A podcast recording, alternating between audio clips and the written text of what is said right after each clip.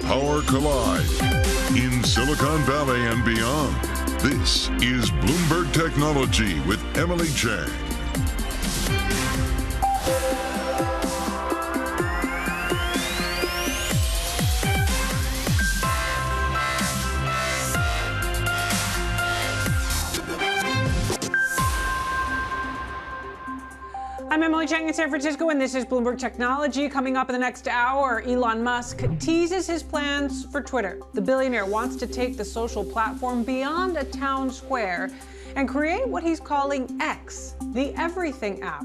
What does he mean? We'll discuss.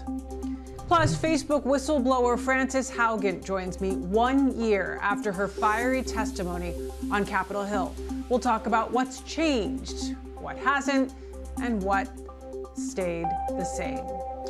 And is the blockchain the answer to get everyday people to invest in private markets? One Fund's plans to tokenize its investments could open the door to the masses.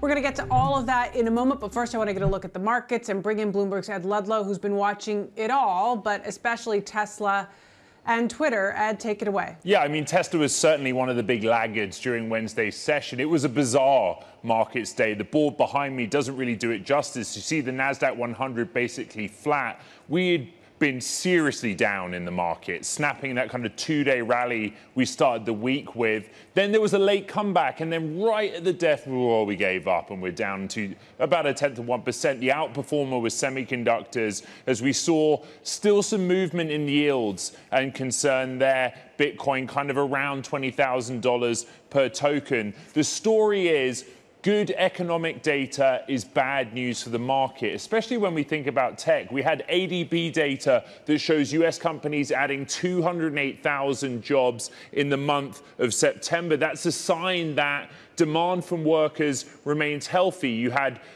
San Francisco Fed, where you are, Em, Mary Daly, in an interview with Bloomberg's Mike McKee, saying that the bar is really high to bring down the pace of policy tightening. All of this gets us thinking about rates. Why do we care? Because higher rates discount the present value of future profits for tech companies with stretched multiples. As I said, in terms of specific movers, actually a number of names on the NASDAQ 100 were in the green, but Tesla was the notable underperformer. There's two ideas here. One, Elon Musk will have to at some point sell Tesla stock to fund a portion of the equity financing to buy Twitter if he indeed does proceed with that deal, which you'll discuss in the show. And two, key man risk. He's the CEO of Tesla, the CEO of SpaceX.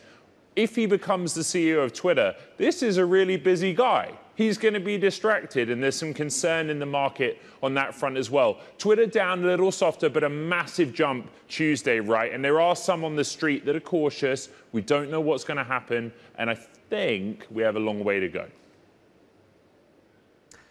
Likely, Ed, whenever Elon Musk is involved. Okay, thank you. I want to get back to our top story Musk's about face agreeing to buy Twitter at the original price, but the judge in the Twitter trial saying show will go on for now. Let's break it all down with Bloomberg's Sarah Frier. So, from a legal perspective, Sarah, Twitter hasn't dropped its lawsuit. They're still going to court as of now on October 17th, right? Well, we, we know that the parties are meeting today. We know that Twitter is talking with Elon Musk.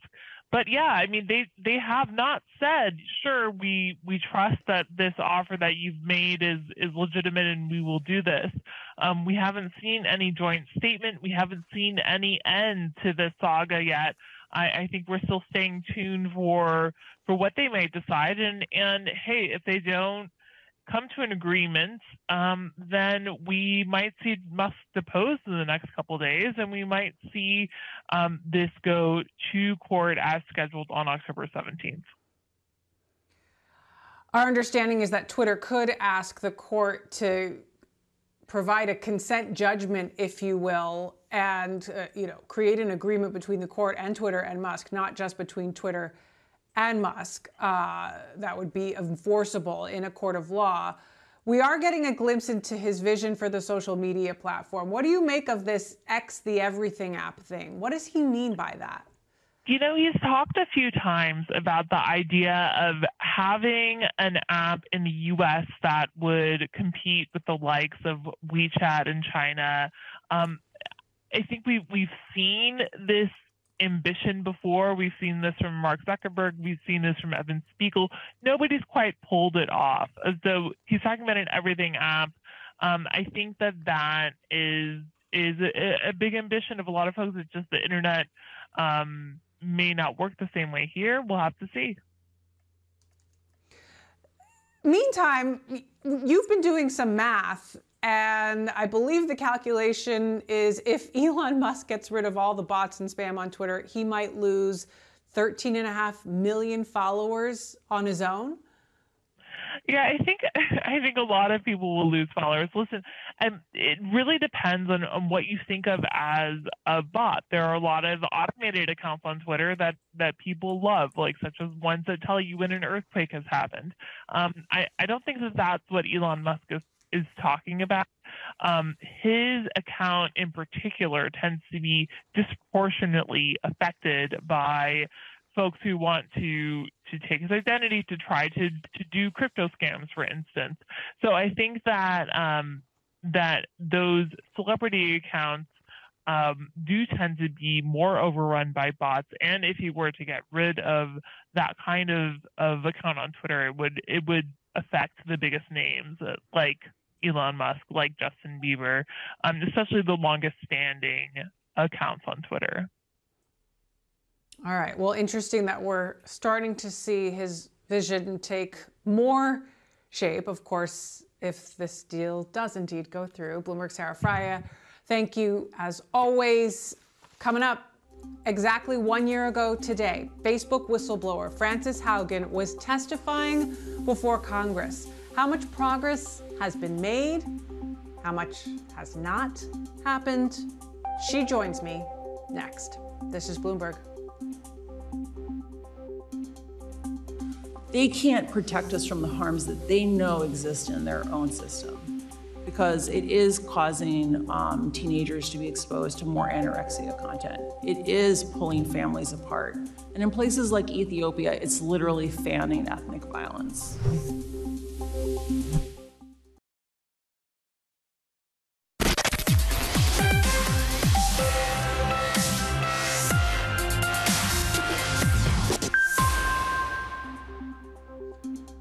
One year ago, former Facebook employee Frances Haugen shook Silicon Valley and the world when she blew the whistle on Facebook.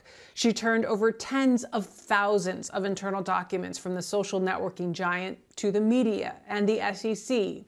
The Facebook papers, as they've come to be known, contain disturbing facts about the effects that social media platforms, including Instagram, were having on teens and kids. After testifying before U.S. Congress, she went on to speak around the world.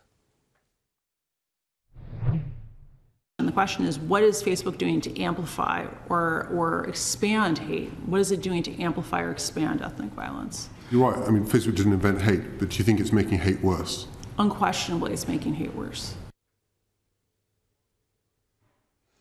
So, in the last year, what has changed? What's improved? And what's left to do?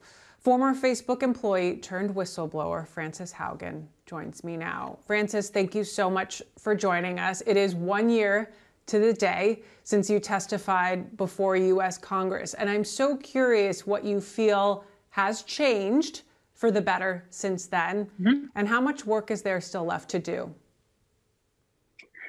You know, in, in some really basic ways, um, Facebook has changed substantially right? So Facebook had 10 years to release parental controls for Instagram, and it never got around to it until after my disclosures came out. Uh, there are other things like Facebook has never had any public programs around trying to be more inclusive on its languages, and they launched something called No Language Left Behind, um, which is still only a you know a drop in the bucket, but at least they're trying. Um, internationally, we've seen some amazing progress legislatively. So uh, there's a law called the Digital Services Act, which is the first law that has ever required uh, the major platforms to disclose what risks they have. Like, actually, they would have had to disclose the risks to kids, for example, had this law been passed before. That finally got across the finish line in Europe after a four or five uh, year year push.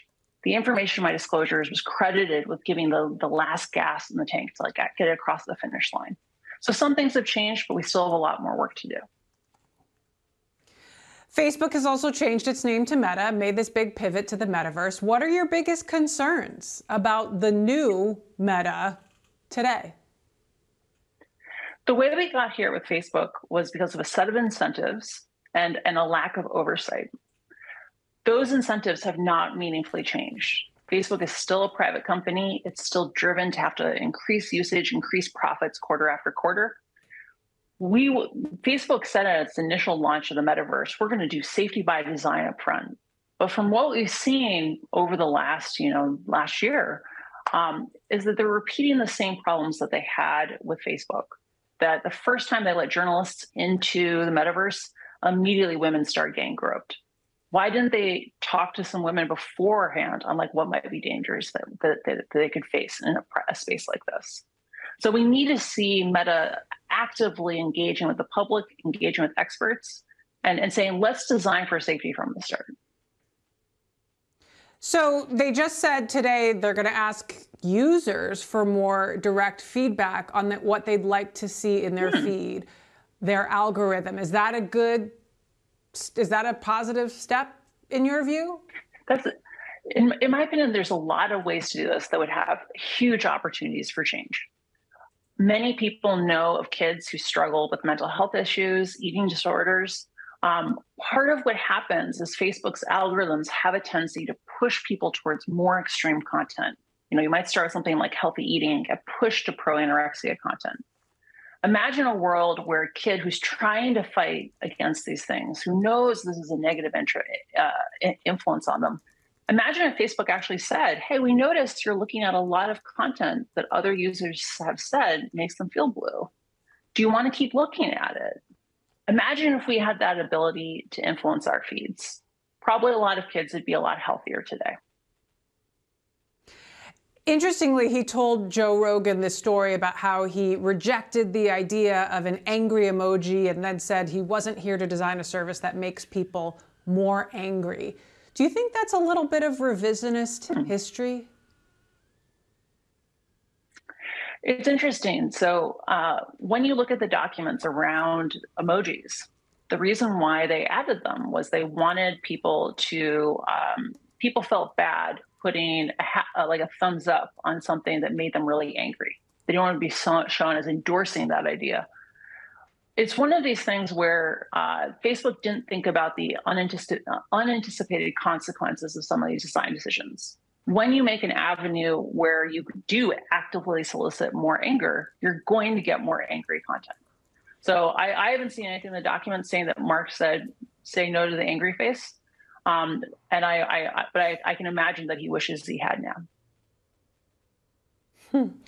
Now, you testified that only Mark Zuckerberg was holding Mark Zuckerberg accountable. And I'm curious what you think mm-hmm. of Sheryl Sandberg's departure after 14 years. Do you think her leaving mm. will change the internal culture? Uh, and if so, mm. how? So I have a so so the fact that Mark remains, I think, is the much more significant issue than Sheryl leaving. You know, Mark has surrounded himself with people who tell him the same kinds of stories over and over again you know, Facebook is just a mirror. It doesn't have responsibility. All these things that we're complaining about have always been present. We're just showing them to people. We don't we don't play any role in this. We have no power. And Sheryl was a voice inside the company who said, "Hey, we have to get in front of issues. We can't just be reactive." Like we can't wait for another story to leak. We can't wait for you know another UN report saying we caused an ethnic violence incident, um, like what happened with Myanmar. Um, I worry that because we don't have Sheryl's voice inside the company, that the number of, of senior leaders who raise these issues has, has gone down in a meaningful way. Hmm. Elections are coming up. What are you watching? What's your take on how Meta is handling uh, this new election so far? I'm deeply concerned about the upcoming election. Uh, other news sources, I believe the New York Times, have reported on how Facebook shrunk their election team from around 300 people to 60 people uh, later earlier this year. That's a huge deal. When I was at Facebook, I watched. I, I worked in threat intelligence for the last eight months I was in the company, and I watched them catch over and over again things like Russian influence operations. There are a number of foreign nations, Russia, China, Iran, uh, even smaller countries that know that as an open society, as these un, unregulated, um, underinvested in platforms show, like there's ways that they can go in there and manipulate our elections. And before Facebook was really trying, they were giving, they were giving perhaps not the best they could do, but they were really, really trying to, to blunt those edges. And I can't imagine that they can do an effective job with 80% fewer people protecting our elections. I know you've been talking to lawmakers. We've got the American Innovation and, and Choice Online Act from uh, Senators Klobuchar and Grassley. Mm-hmm. You've got Lina Khan being more aggressive at the FTC. You have the, the Supreme Court looking at Section 230. What is one way the law could change to have the most dramatic, potentially positive impact on big tech, in your view? I'm a strong advocate for the, the platform accountability. Uh, platform Accountability and Transparency Act um, uh, because uh, right now we can't see behind the curtain of social media. We were able to push for safety features in cars or found in the Department of Transportation, you know, reducing the fatality rate from automobile, automobile accidents by effectively three and a half times because we could actually control cars, you know, we could crash test them, we could take them apart, we could understand how they were built and what, what shortcuts have been made. Right now, we can't do any of those things with social media. We can't crash test it. We can't confirm how it could be safer. So we don't know what to demand. So the, I, I hope they pass PATA in addition to Amy Klobuchar's bill. All right, uh, we're going to continue this conversation after a quick break. Former Facebook employee turned whistleblower Frances Haugen, stay with us. I want to hear so much more, and especially want to hear your thoughts on Elon Musk potentially taking over Twitter. We'll be right back in a moment. This is Bloomberg.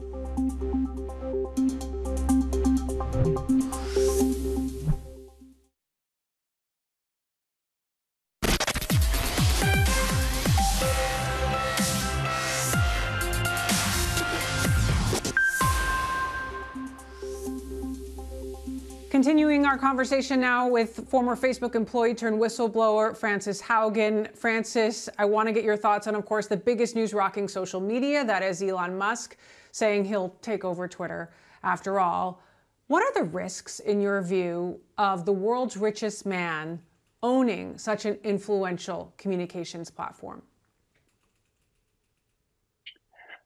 The fact that Elon Musk can make a decision to buy one of our public spaces um, and be able to unilaterally make that decision really shows us how vulnerable we are right now in listing critical pieces of civic infrastructure to private corporations. Know, they're not, even though they functionally work as large parts of our information ecosystem, we have no ability to influence them. They can be bought and sold by anyone who has the money. Um, so I think they're a great illustration of how we've really put a lot of trust and a lot of um, uh, responsibility into the hands of, of a private company. He could own Twitter in a matter of days, right before mm-hmm. a midterm election. He has said he wants to reinstate former President Trump. What are your biggest concerns about that and, and his approach to quote unquote free speech in general? Hmm. So I think there's some big opportunities with regard to how Elon Musk is approaching safety. So the fact that he came out across, uh, like straight off the bat and said we need to be worried about bots means he's talking to someone. He's at least talking to some people who know what they're talking about. Because the number one threat to our elections are bots. You know, there are large influence operations that act as amplifiers for them for whoever owns those networks. And often in the case, that's foreign foreign organizations uh, like Russia, China, um, Iran. The fact that he's stepping in before the election is a big opportunity. At the same time, I hope he takes time to listen to the security and trust uh, trust and safety professionals inside of Twitter, because every single social network is different, and they all have their own quirks and their own tr- struggles. And so I hope he takes the time to really understand what what those teams have done over time so that we don't disrupt things before the election. Now, according to the SEC, uh, and the information also did a big piece on this, and you, there's been a huge spike in the number of whistleblowers that have come forward since you came forward. One of them is Peter Zatko, a former Twitter employee, mm-hmm. who talked about the egregious, um, uh, egregious flaws in Twitter's own security. What do you make of the rise uh, in these whistleblowers and the role that they can play in providing transparency where Congress has failed to regulate? Hmm. There's the, if if if viewers take away only one thing today from the time that we spent together, it's the idea that more and more of our economy is driven by opaque systems now. So you know, back when we uh, had a, a more industrial oriented economy, you know you could buy the products of those factories. You could interview uh, workers who worked in those factories and understand what was happening. But now we have more and more systems where the important details all live on data centers. You know all we get to see is our own screens. We're limited in understanding how these systems work or like what choices were made what are the consequences whistleblowers are only going to become more and more important because uh, in the case of things like trust and safety online, you know, there are no academic classes you can take in this today. You know, there's like a few on content moderation at places like Stanford, but that that's about it. We're reliant on professionals like like, like Peter um, to understand what the limitations are in these things. They're our first line of defense, and we need to be protecting them. What do you think of TikTok? Is there a unique threat posed by TikTok in particular? I'm particularly concerned about TikTok because TikTok uh, is intentionally designed to be manipulated. You know, it's a system that originally originated in China. Um, with the and it's a system that's it's architected from the beginning with controlling what messages are distributed.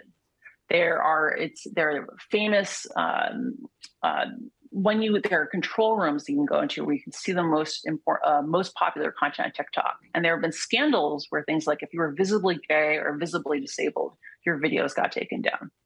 We should be deeply concerned that uh, this is a Chinese company. You know, let's say China invaded Taiwan. I guarantee you, we would not see any pro-Taiwanese messages going across TikTok.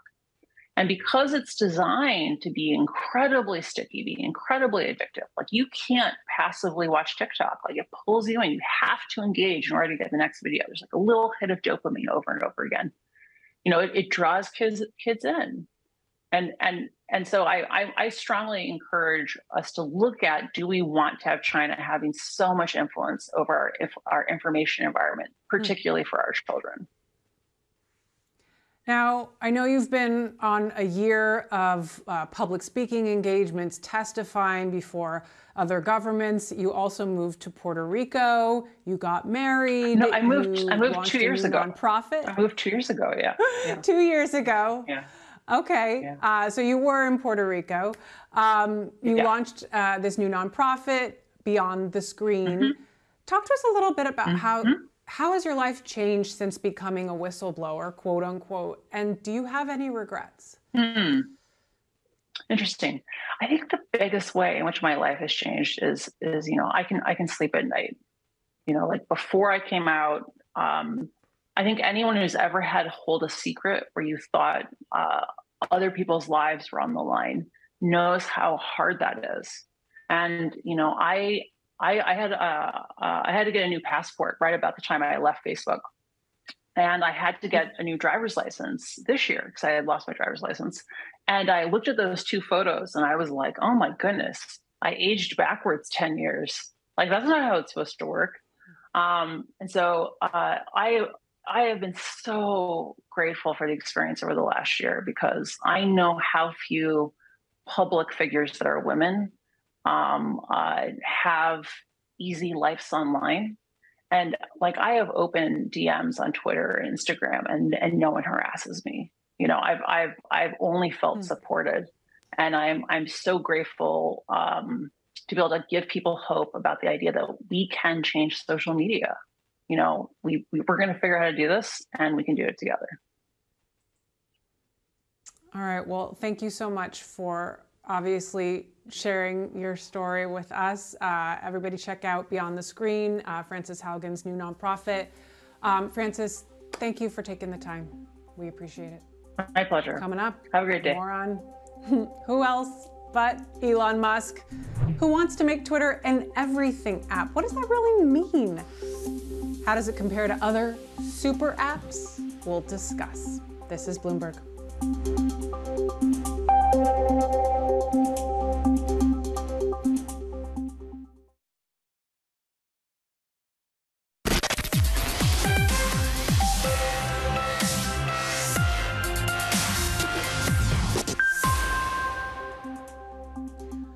Welcome back to Bloomberg Technology. I'm Emily Chang in San Francisco. Elon Musk wants to turn Twitter into the everything app. Here to explain what that might mean are Ed Ludlow. So, Ed, what kind of clues do we have about what he's really talking about here? Yeah, you know, we have clues, and shameless plug. I kind of put a piece out on Twitter this morning about some of the things Musk has talked about changing. We're certainly at a stage where there's more questions than answers, right? You see that reflected in equity markets. You know, Twitter was down after a ginormous gain 24 hours ago. Tesla down on concern. Musk will have to sell down Tesla stock to fund this deal, that he's distracted.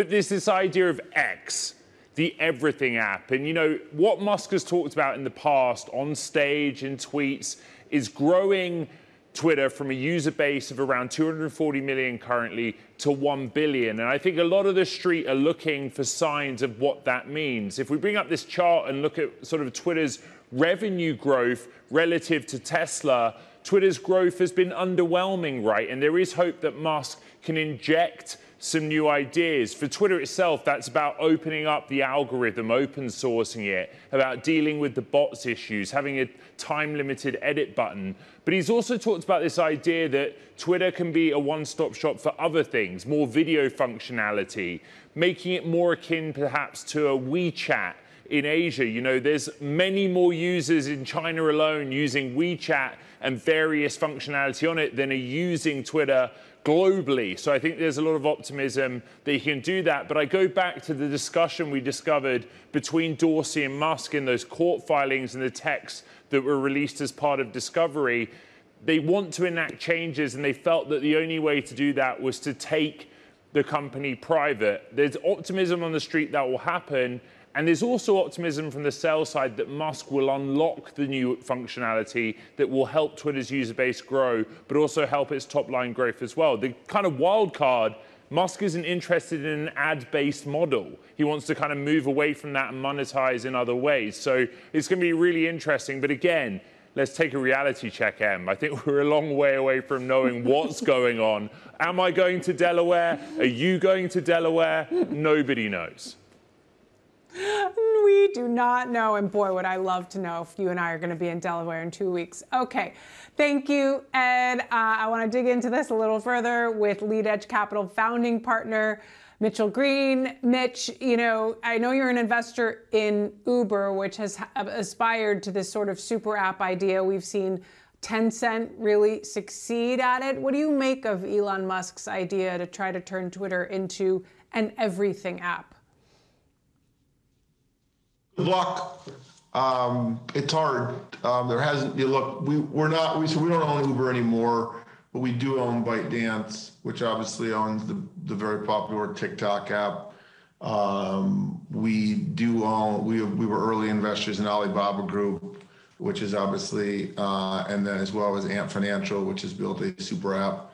Um, I think he's got his work cut out to him, but we're, we're sure going to talk about it. And in three to five years, we're going to know, um, you know, did it work? Look, Elon is a, I totally agree that he can't accomplish this. What he wants to try to do is a public company.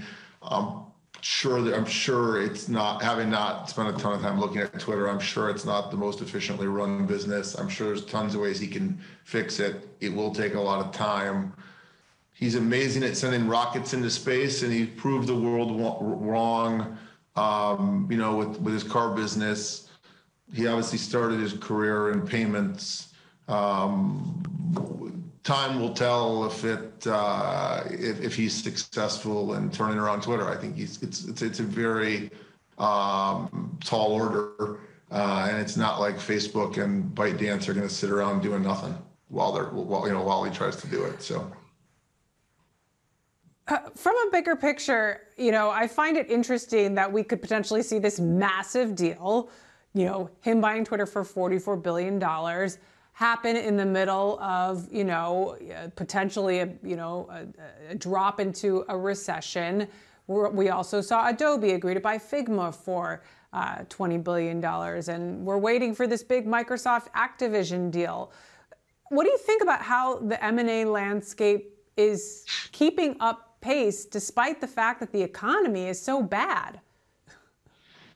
Well, it's a great question. Um, corporates around the world have, you know, and, and these tech corporates, Google, Microsoft, Facebook, Amazon, have, you know, Alibaba, Tencent, have ginormous sums of cash.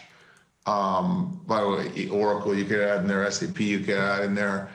At some point, I think we're going to wake up over the next 12 to 15, 18 months and there's going to be a heck of a lot more M&A than we've seen in a long time. I, I don't know when it's going to happen. Maybe it, I don't think it's starting yet. I also think you're going to see a wave of buyout activity too. Um, the problem, I think, why the buyout, by the buy, why the, by the LBO fund activity, private equity fund activity right now is pretty slow, and you've seen busted deals. Um, just because the credit markets are not in good shape um, just related, you know, like there's a huge backlog. There's a huge, uh, we're not credit investors, but there is a huge like log jam right now with the Citrix deal. And these banks are going to take ginormous losses on them. Um, and so like the credit markets for a lot of this activity is super slow. So like I don't know how much leverage that Twitter is going to take uh, in this buyout and things like that. But like anything that requires lots of, and I think that's why you're seeing spreads on lots of potential deals like trade pretty wide because the credit markets are so uncertain right now. Now that doesn't impact strategic. So let's talk about. Okay, let's talk then a little bit about uh, ven- venture and the private markets. Venture firms seem to have a lot of dry powder that is piling up um, and not a lot of places to put it. Some folks have told us they're waiting for valuations to go down before they deploy anything. Of course, there are a lot of companies um, struggling, and suddenly their balance sheets don't look so attractive to investors. What are you seeing? Uh, how are you evolving your strategy as macroeconomic concerns remain? Sure. So, like, Mac, good economy, bad economy. I think nobody knows where the economy is going. I read an ISI survey that said like 90% of investors think that there's going to be a recession in 2023. The crowd is usually wrong.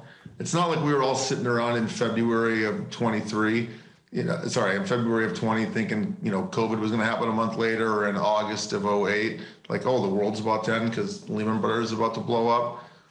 Like, who knows? Like I, the crowd is usually wrong. By the way, I'm probably myself in the crowd. Um, in terms of like the venture landscape or growth equity landscape right now, and I think you could you can expand it to private equity landscape or real estate asset landscape. This it, it specifically in like venture and like if, if you're thinking like, hey, companies with 15 million of revenue to 100 million of revenue that are software and internet or fintech businesses there's just a too big a spread between what the buyer wants and what like a private equity or venture fund's going to pay because it's driven by public markets. And in companies right now for the most part and, and i think in the spread has already started to come down. Like it's definitely tightened up from today where it was six months ago you just have to make the assumption that public private markets lead public markets sorry public markets lead private markets. And as a result like tons of companies raise money in the back half of 21 and early in 22 and like they raise like two years of money. And so like you're a company right now that raised still has 100 million plus in the balance sheet. Your last round was probably done at too high a price. But like you don't have to raise money right now. Fast forward a year you might be in a recession at that point. You've probably burned a bunch of money. We think it's going to take another six to 12 months for a lot of this stuff to work through.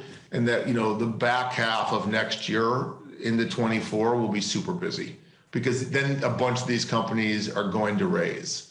And those companies that hit or beat their numbers might raise up rounds. Um, but those companies that miss their numbers will probably be raising down rounds.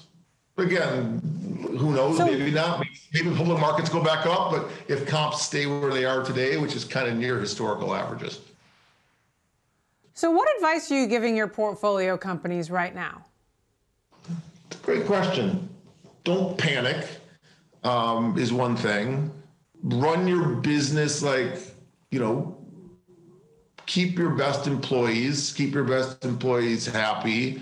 Um, you know, layoffs are not always bad. Like, you know, some of the greatest companies on earth over year, over time have like laid off five to 10% of their people every year. Like GE was like well known for doing it 30 years ago is trimming. Like all these companies are run with too much fat. Like every company on the, every software company that's been funded with venture funding. So what are we telling them?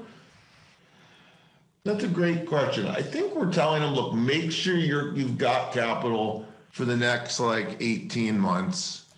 Make sure unit your unit economics work. So like you, you know, you don't need three or four year customer paybacks. You pay back in, you know, 18 months or under.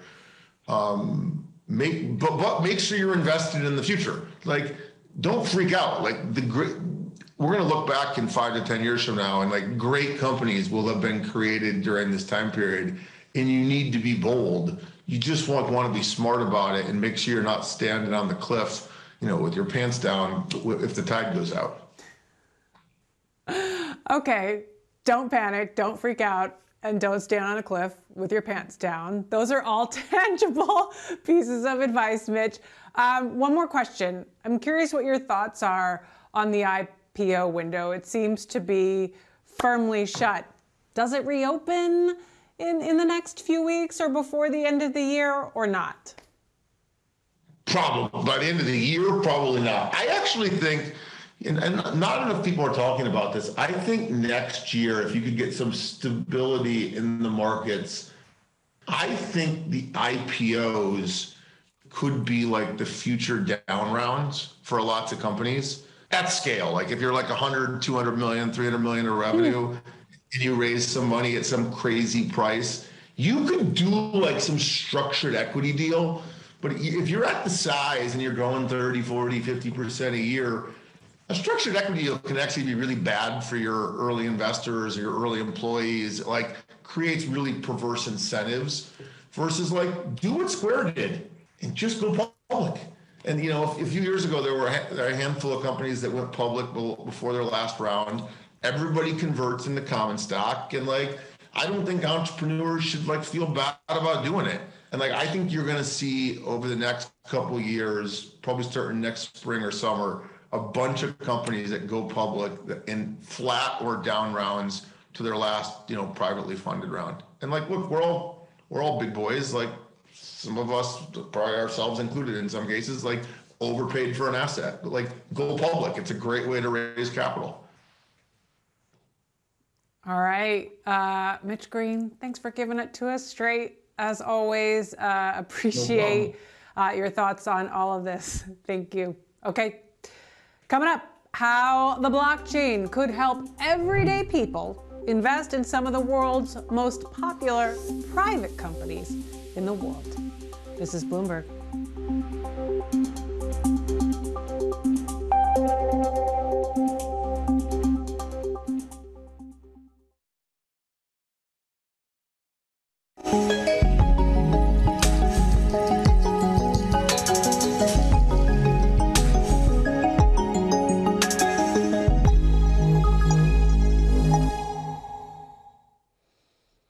Time now for our crypto report, and today we're covering the so called tokenization of funds, which could potentially expand access to private markets to a broader set of investors. For that, I want to bring in Bloomberg Sonali Basak. Sonali, take it away. Thank you, Emily. You know, whenever I go around to investment conferences, more and more this gentleman named Carlos Domingo, the CEO of Securitize, is often there. And he is joining us now to talk about this because recently, today really, they announced a deal with Hamilton Lane, recently another deal with KKR. Carlos, when you're talking to these large fund managers, Hamilton Lane alone has more than $800 billion under supervision. How quickly are they starting to look at blockchain as a way to expand their investor base and bring more people into their funds? Uh, hi, Sonali. Thanks for, for having me. I think it's been a journey for these asset managers. We started talking to them, you know, back in 2018 to some of them like KKR and you know they've been basically building out the internal capabilities and the knowledge and at the same time the industry has evolved as well in terms of you know making blockchain easier to use in terms of like you know wallets performance of the underlying blockchains etc and also more importantly the regulatory clarity of what does it mean to actually tokenize a fund on the blockchain and who can manage those securities and who has licenses to do that etc so it's been kind of a journey but i think at this point in time and I, I, think that the fact that KKR and Hamilton Lane, which are two massive private equity firms, have decided to do that, um, I think it, it, signals an inflection point in the industry where we're going to start seeing massive adoption going forward. So let's take KKR as an example, because an everyday person can't really say, hey, let me put $10,000 into a KKR fund. But now they're making a private equity fund available through tokenization. What does that mean? How is it different from a traditional private equity fund? Is there a key a separation between that and the normal fund that you would invest in as a large institution? Well, so asset managers, as you said, I think they've, they've recognized that you know they've been extremely successful building UM, primarily going after institutional investors and ultra high net worth individuals, and that they are, you know, there is a, a, a new breed of investors that are individual investors. They are much younger, they're digital, etc. That they don't have access to, to those products at all because of the structure of the products is designed for institutions, etc. So they all recognize that they have to figure out how to reach out to them. And I think they see, you know, blockchain and tokenization as the most, if you want, modern and advanced way of providing this, you know, fractional ownership in a very efficient way, being able to track the beneficial ownership of the of the securities, provide, you know, compliance, asset servicing, uh, etc. So they all that conversation usually is very easy, and I think what boils down later is about how do we do it, uh, etc. The, the fund itself is very similar. It's slightly different in the sense that this is a feeder that has a slightly different structure, uh, which we're trying to make it actually more uh, individual investor friendly.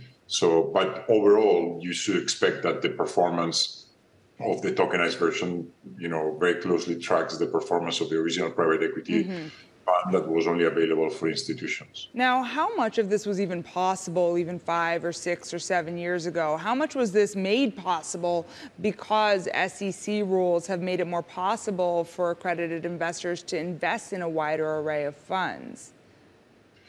Well, uh, the, the SEC rules uh, to allow for more accessibility to accredited investors haven't really changed significantly. They did some improvements uh, two years ago in terms of who qualifies as an accredited investor. I think what also has happened is that more and more people are accredited investors, right? Because you, you know, the wealth is growing in the in the United States, and today there's around 13.6 million people um, that qualify as accredited investors. That's more than 10% of the households that collectively manage 75 trillion dollars. Um, I think the issue was that the products that those asset management uh, companies had, they were not accessible to these investors because they're not being served by the current, Right. whether wealth management or registered investor advisors. So I Well, think that's what. the, it begs the question when you're looking at the opportunity to invest in a broader array of alternatives, do you think that crypto, blockchain technology in particular, can be used for more of these types of purposes more than they will be used in the in the longer term future for actual tokens? Actually, you know, if you if you look at the size of the of the space that we're looking at, this is we're talking about trillions and trillions of dollars of real world assets and funds and you know credit and real estate, etc., that can be tokenized and put into the into the blockchain. So that dwarfs anything else that you've seen in, in more like native digital assets, if you want, like Bitcoin or, or Ethereum. So I think that the potential of this becoming the biggest thing in crypto is definitely there. Carlos Domingo, that's the CEO of Securitize. Uh, looking forward to your next deal. I hope you come back to talk to us about it. Emily? Definitely. Thanks for having me. All right. Sonali, thank you. We'll be right back with more of Bloomberg Technology talking about SpaceX's latest mission to the International Space Station. This is Bloomberg.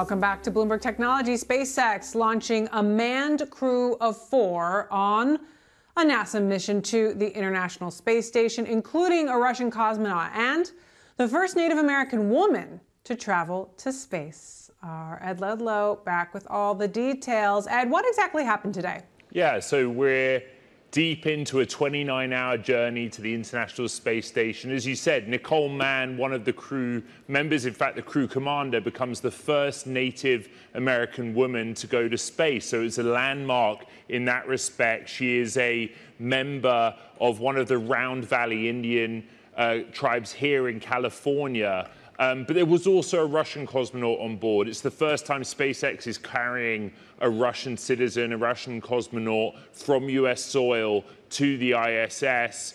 And as you know, Em, we talked about this week some of the controversial tweets Elon Musk, who's the CEO of SpaceX, made about the war in Ukraine and about his belief about a, a negotiated settlement with Russia. But it's going to take them 29 hours to get there talk to me in the next show and we'll see if they made it safely. But this is a kind of routine operation for SpaceX, right? It's their fifth crew mission, their eighth or ninth um, human flight mission, and you know it takes the crew to 250 miles above the Earth. So, how does this fit into then the broader mission and the other things that SpaceX is working on? Yeah, I think you know what SpaceX is really doing in conjunction with NASA is ramping up to go beyond the International Space Station, right? You know, they're involved in the project more broadly to go to the moon, but that relies on a different company's rocket, Artemis, and as we know, that is behind schedule. We don't expect SLS and Artemis to launch until about mid-November. You know, the next kind of uh, big mission for SpaceX in, in kind of advancing human space flight is Polaris Dawn, and you know, through the Polaris program, that they basically are going to push the boundaries of what they're capable of doing in terms of how long and how often humans can go into space. But a part of that is contingent on the development of Starship. And what we're really waiting on from SpaceX is news of when we'll get that orbital test flight of Starship, because we don't know when that will be. And we've talked so much about Tesla.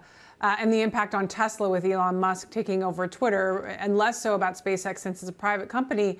But what do we know about how folks at SpaceX feel about Elon Musk taking on another big company? Yeah, I mean, generally speaking, Elon Musk has also been divisive within the ranks at SpaceX, right? There are many employees that do not believe in some of the things he's said and disagree with some of his actions. There is also an element of key man risk. You know, Elon Musk is a hands on uh, manager and executive at SpaceX in much the same way that he is at Tesla. You know, he often attends some of the key launches. He's often present in Hawthorne, where SpaceX is a kind of headquarters and R&D center is. So there is a question, you know, if he takes on Twitter, what does that mean with respect to how he splits his time between those three companies? But as we know, he is a man that spends a lot of time on a private jet, a lot of time on his phone, and doesn't sleep as much as the average human.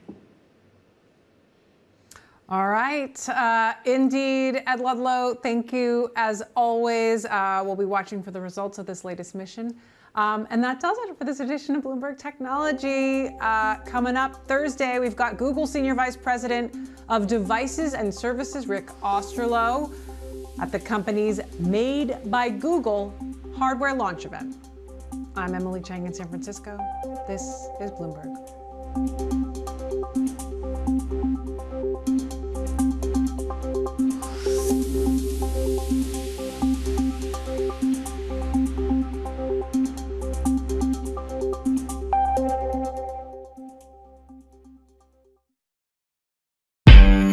Audio Jungle.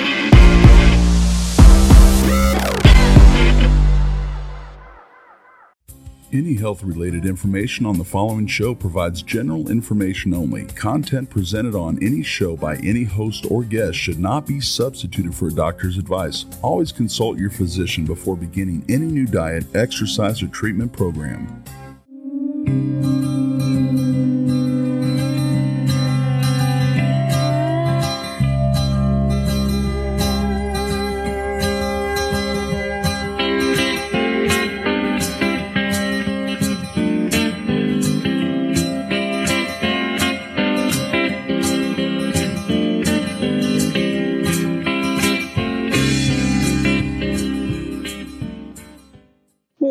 Beautiful people that I love, to Organic Healthy Lifestyle. And I am Nancy Addison, your host. And I always start off our show with a prayer. And I just ask you to join me in whichever fashion you would like. And I ask our divine creator, please allow your love for us to extinguish any fear that we may have. Enable us to become quiet and focused on your spirit of divine love. Help us to feel the waves of peace washing over us and clearing away any tenseness and anxiety. We rediscover how refreshing it feels to be calm and peaceful. Alone with your spirit, we feel great serenity.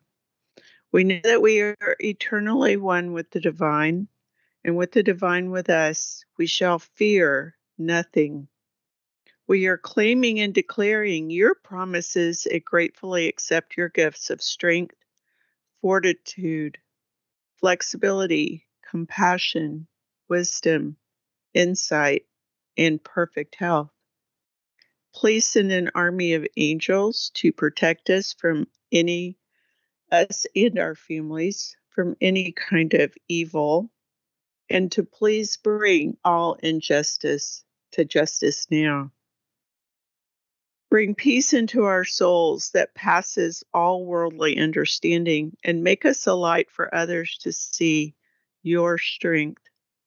We ask this in the highest good of all concerned for everyone listening now and in the future. Thank you. And so it is. And just remember, you are a temple and of the divine. So stay strong, everybody.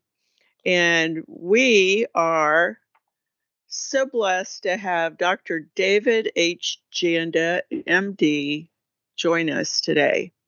And he has pages and pages of all kinds of amazing accomplishments. He is a hero of the highest level and courageous in many ways. But he he currently hosts the Operation Freedom radio show, which broadcasts every Sunday.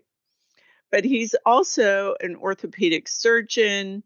He's based up in Michigan, and he is the director of the Institute for Preventative Sports and Medicine, which is the only healthcare cost containment organization of its kind in North America. He was the lead investigator for a series that was published in the Journal of American Medical Association. And the study completed by Dr. Janda and the research team realized a 98 reduction, 98% reduction in injuries, along with a 99% reduction in healthcare cost. Based on an independent analysis by the Center for Disease Control and Prevention, the study translated into a prevention of 1.7 million injuries a year in the United States, with a savings of over $2 billion in acute healthcare costs per year. He's also the author of The Awakening of a Surgeon and also The Power of Prevention Handbook which chronicles his efforts in the field of preventative mes- medicine. And I could go on and on and on. He's worked in the government, he's um, been uh, on television, he is world renowned. And we are just so excited to have you on the show today, Dr. Janda. Welcome. Well, thank you so very much, Nancy, for having me as a, a, guest on your fantastic radio show and platform. And I, I appreciate all that you do to educate and empower every person who's willing to listen. And uh, I thank you very much for including me today. Oh, it's my pleasure.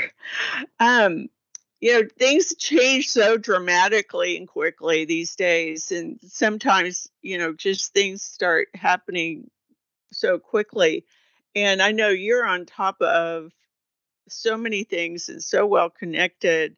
I would love for you to uh, briefly tell everybody what maybe you think is the most pertinent thing that you're recognizing that we might need to be aware of today well, I, I from a healthcare standpoint, if we start there, okay, I believe that people need to do their own intensive research on whatever the issue might be in healthcare eh, or a healthcare related issue.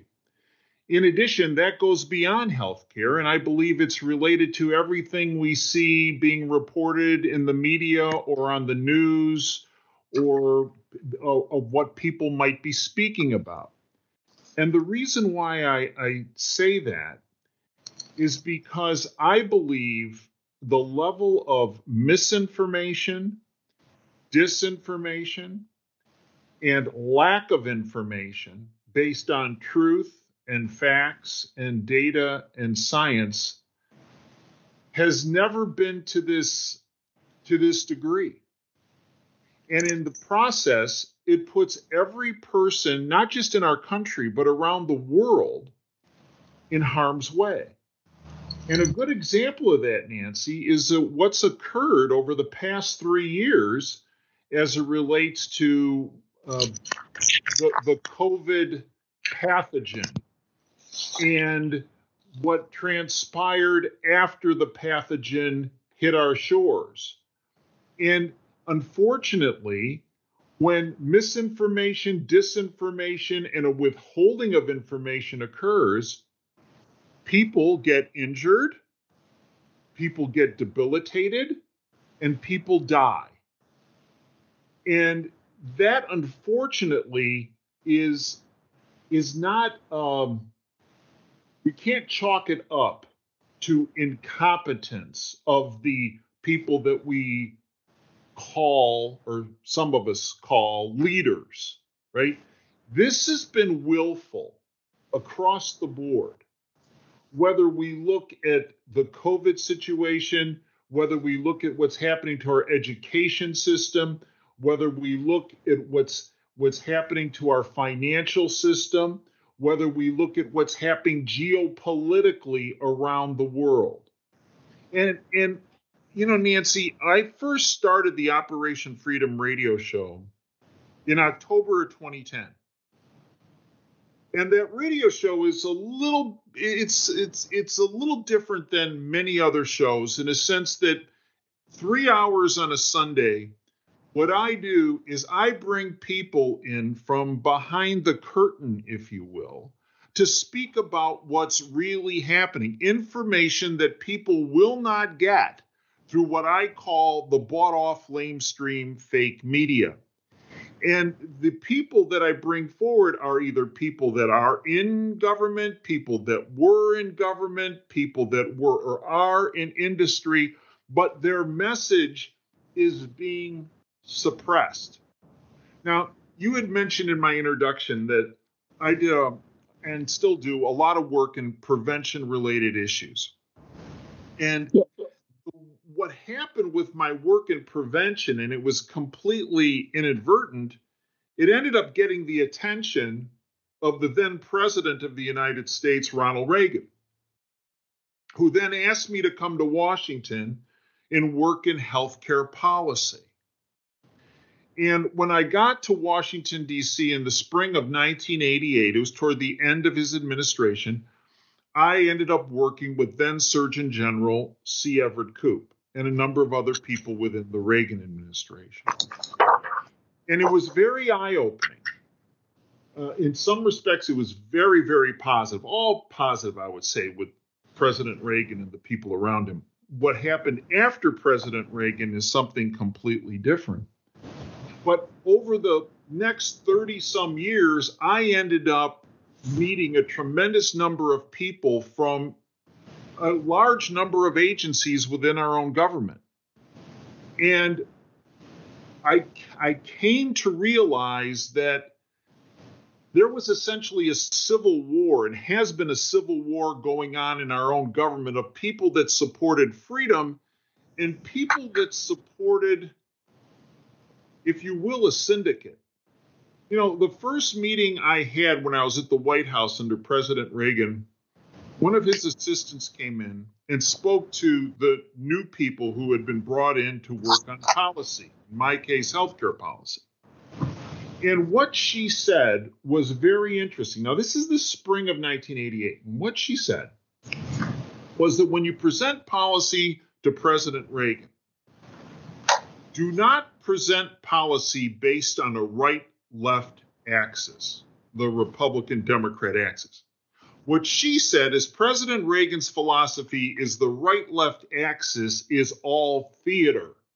And it is meant to divide and conquer the American population because as the population becomes divided and focused on each other and, and if you will, colliding heads with each other, it allows a group of individuals who are focused on a different axis to take control of the country and potentially the world. And what she said was President Reagan wants you to focus with your policy initiatives on the up down axis.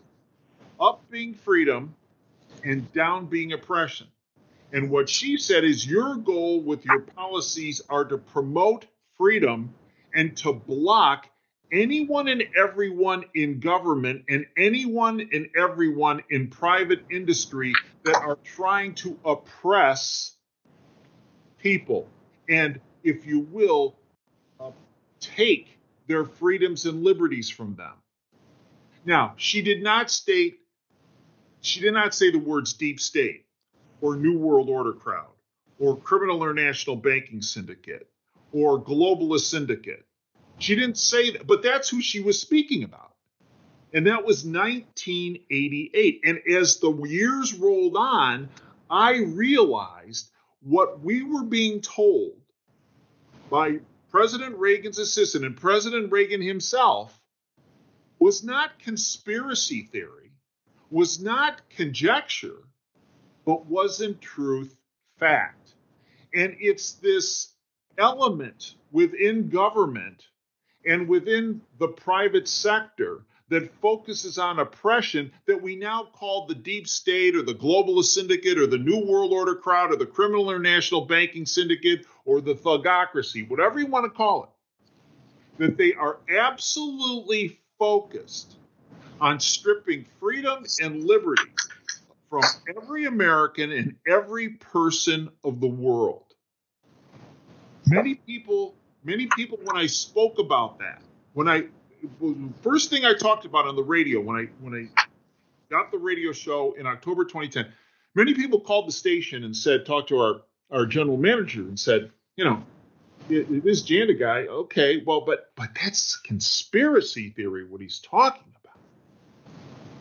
Well, it turns out that over the years, all those folks that admitted to calling the radio station and saying that that was conspiracy theory, all those folks have come back and said, you know what?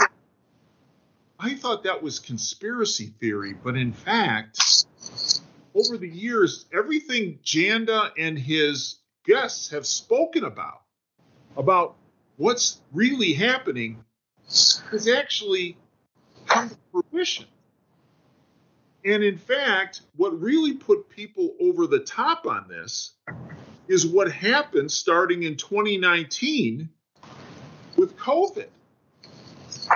Right? Because again, as we have as we have told people for years, the, what some people call the mainstream media is a tentacle of the deep state. And their goal is to misinform, disinform, and keep people uninformed because, in so doing, it makes the public an easier target for the syndicate to strip people of their freedoms, their liberties, their lives, and our republic. It's interesting that that you you said that. Um, I actually grew up down the street from Dick Cheney. Ugh and in a neighborhood filled with all these types of players of what I call the narcissistic psychopath Satanists.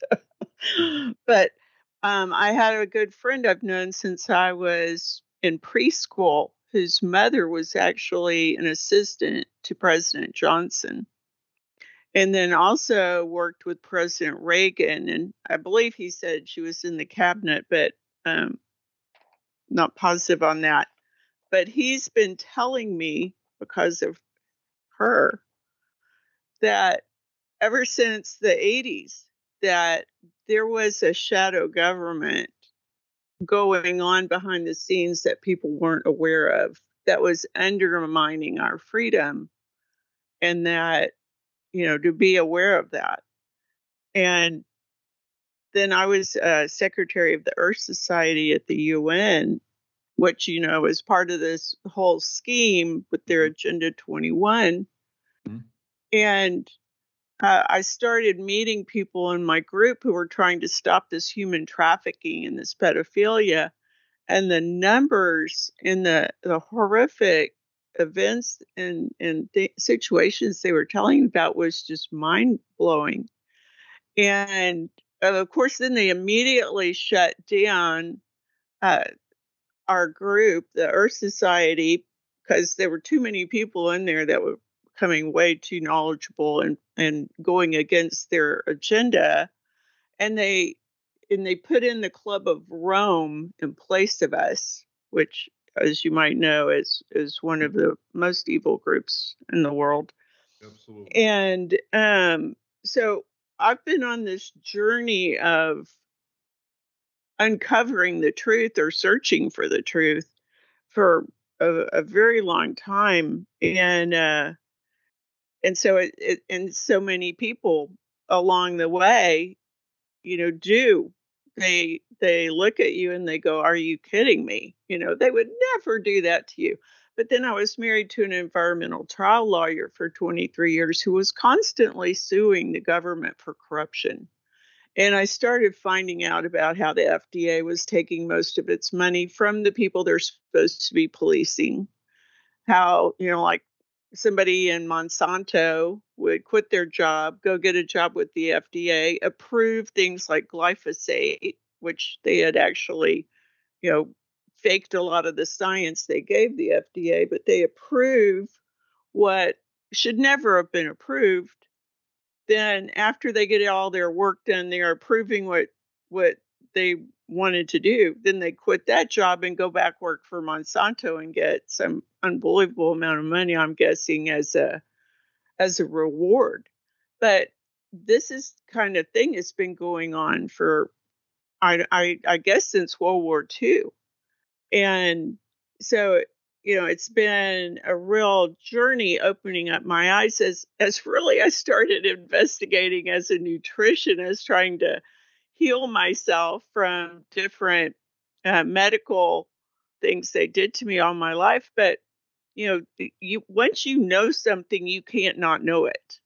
And I, I think so many people are afraid to open their eyes or listen to the truth because it you know they they don't want to face the fact that maybe like you know a medical doctor friend of mine i don't think he wants to face the fact that he has spent his whole life working on something that is such such a corrupt system and so it's it's you know it's uh, kind of a balancing act between how much people can handle emotionally. But I have to admit, when I started finding out some of these things and, you know, listening to The Creature of Jekyll Island by Edward A. Griffin or reading the book of The Committee of 300 by Joe Coleman, you know, it it really did floor me and it took me a while, while to gather myself up and go, okay, I get it. I get it now. I see the players. You know, there's a bunch of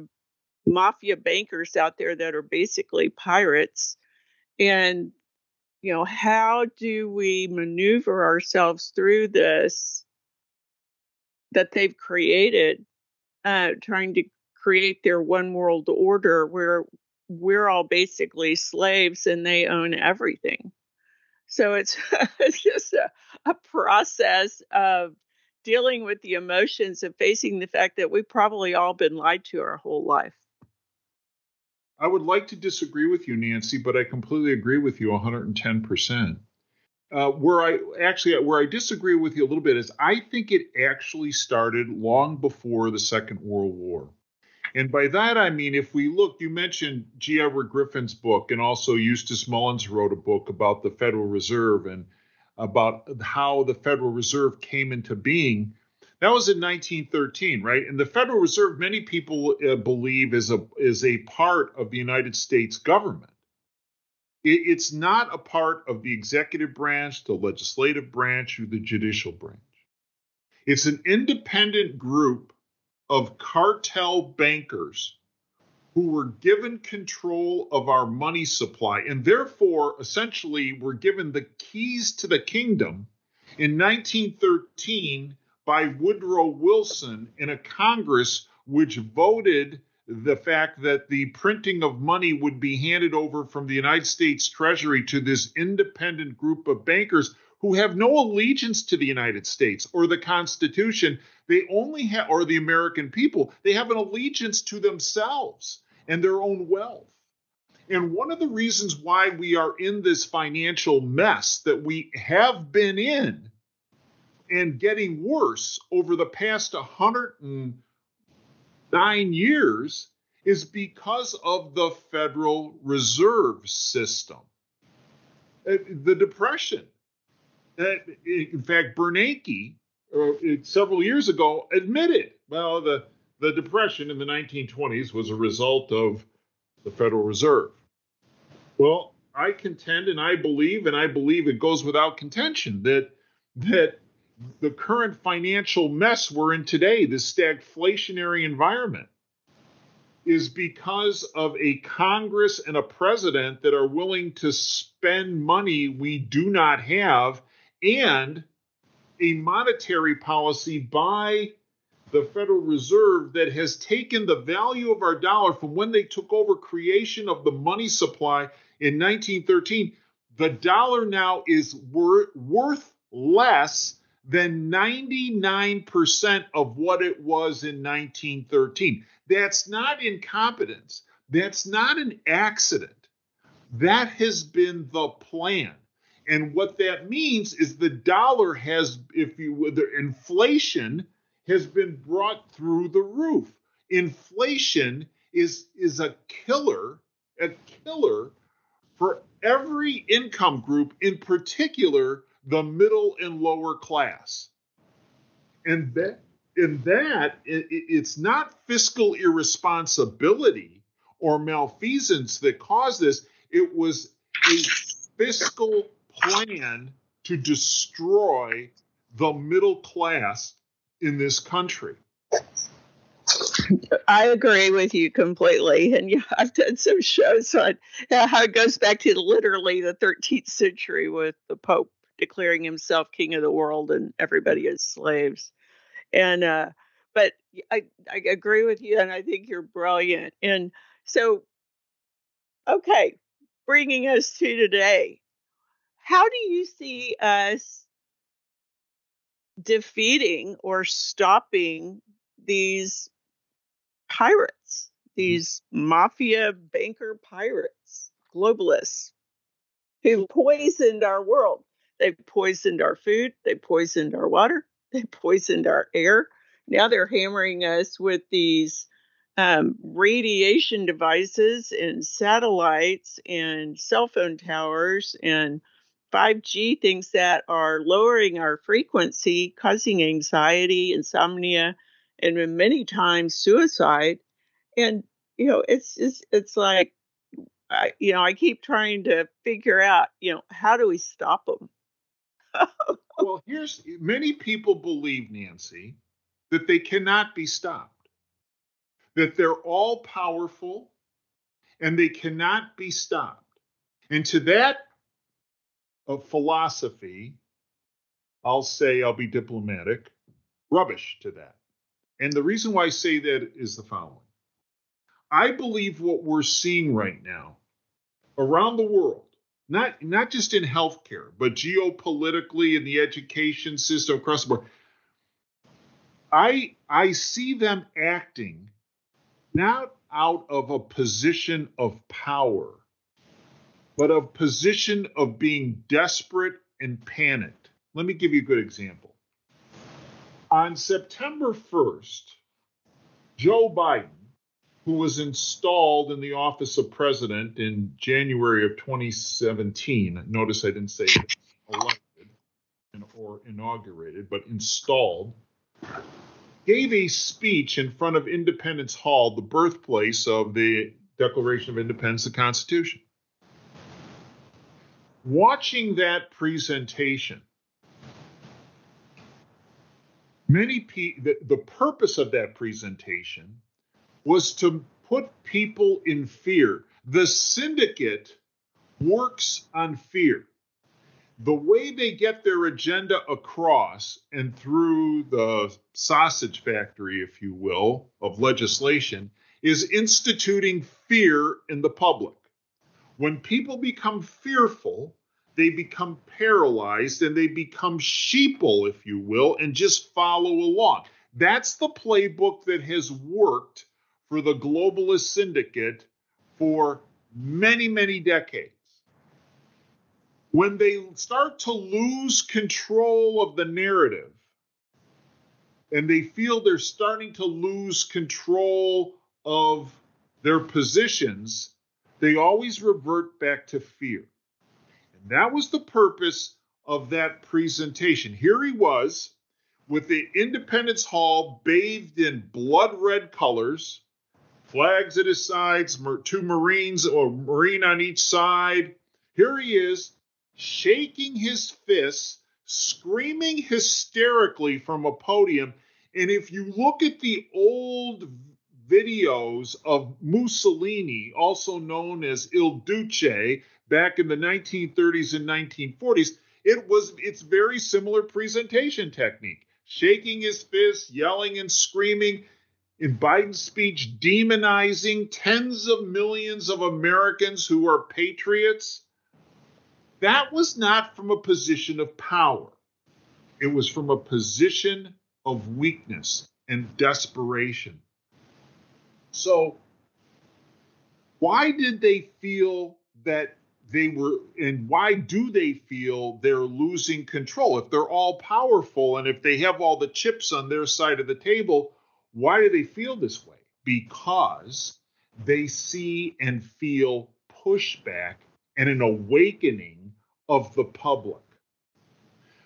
And, and they thought with their covid pathogen followed by their lack of treatment followed by their jab that they would put all of the freedom loving public and all of the public around the world in a box in more ways than one.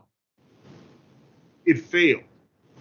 And it failed because there were some people within the medical world who stood up for facts, data, science, and the truth. And because of the internet, people started to listen.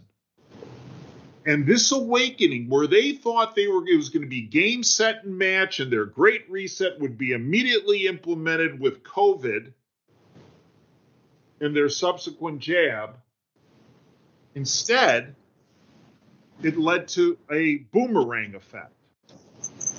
People awakened. People started talking, even though they were locked down. That that was one of the purposes of lockdown. Keep people locked down. Don't let them talking amongst themselves. Don't get them in a restaurant. Don't get them in a store.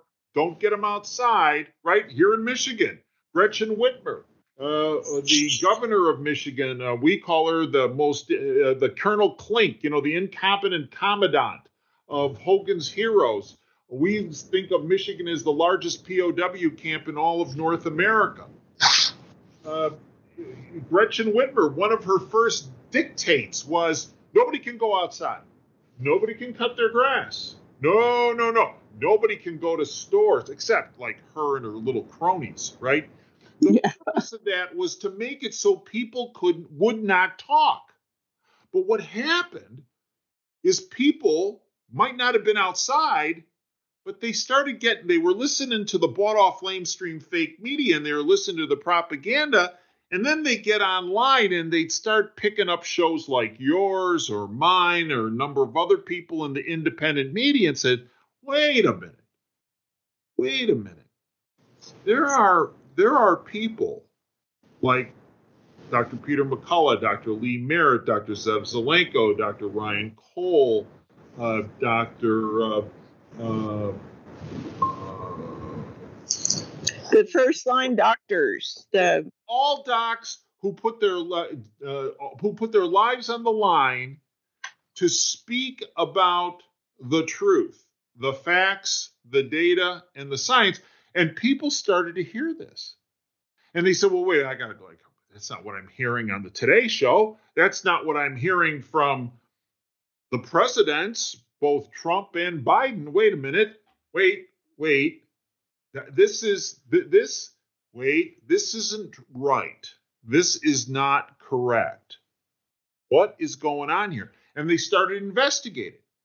And where COVID was supposed to be the kill shot, if you will, in more than one way, to end people's freedoms and liberties in mass, it actually caused an enormous awakening to the point where now, in the past month, we had the CDC come out and say, well, we're revising, we're, we're revising our recommendations, right? We're, mm-hmm. we're essentially pulling a 180, right? it was reported on NPR. New COVID 19 guidance from the CDC focuses on individual decisions. Wait a minute. Oh, no. The last three years was about government dictates with no individual decisions, right? And, and uh, that's the key that Reagan had locked onto. Your policies need to focus on individual empowerment, not empowerment of the insurance companies, the AMA, big pharma, big medicine, big government, but the individuals. That's why he locked onto my message of prevention, because it was an individual choice of people focusing on prevention and trying to reduce or eliminate or modify, uh, attenuate injuries. That was the whole point of the legislation and the policies we put forward through Dr. C. Everett Koop, the Surgeon General. But now we got and we and we exact went the exact opposite. Now understand that process. When Reagan left office and I started to deal with old man Bush, George H.W. Bush, he didn't want to have individual empowerment. He was locked into the insurance industry and big pharma and big medicine and the AMA and big government. So was Clinton. So was younger Bush W. Obama, forget about it, one paid for by the, the syndicate. They all were. They all were. The first thing I said, the first thing I said when I started my radio show, Nancy, in, in October 2010 was the day Ronald Reagan left office in January 1989, our country forever changed because every person who's occupied that office, I made this statement in 2010, every person who occupied that office since Reagan has been owned and operated by a criminal syndicate. That being, if you will, the deep state, the New World Order crowd. And they all focus on bureaucracy. So now, all of a sudden, after three years of death and mayhem, what was completely preventable, the CDC comes out, this is reported on NPR no less, right? New COVID 19 guidance from the CDC focuses on individual decisions. Good. That's something all of us were pushing for for three years, right? Yeah. So Here's the yeah. first recommendation change those exposed to the virus are no longer required to quarantine. In other words, lockdowns aren't effective. Then they said unvaccinated people now have the same guidance as vaccinated people. Medical translation the vaccines are ineffective, they don't work. Third point students can stay in class after being exposed to the virus. In other words, social distancing is not effective. And their fourth was it's no longer recommended to screen those without symptoms. In other words, asymptomatic transfer does not occur. There is no reason to wear a mask if you're asymptomatic. Okay. Nancy, why did they do that? They they did it because they saw the public awakening and they were getting tremendous blowback.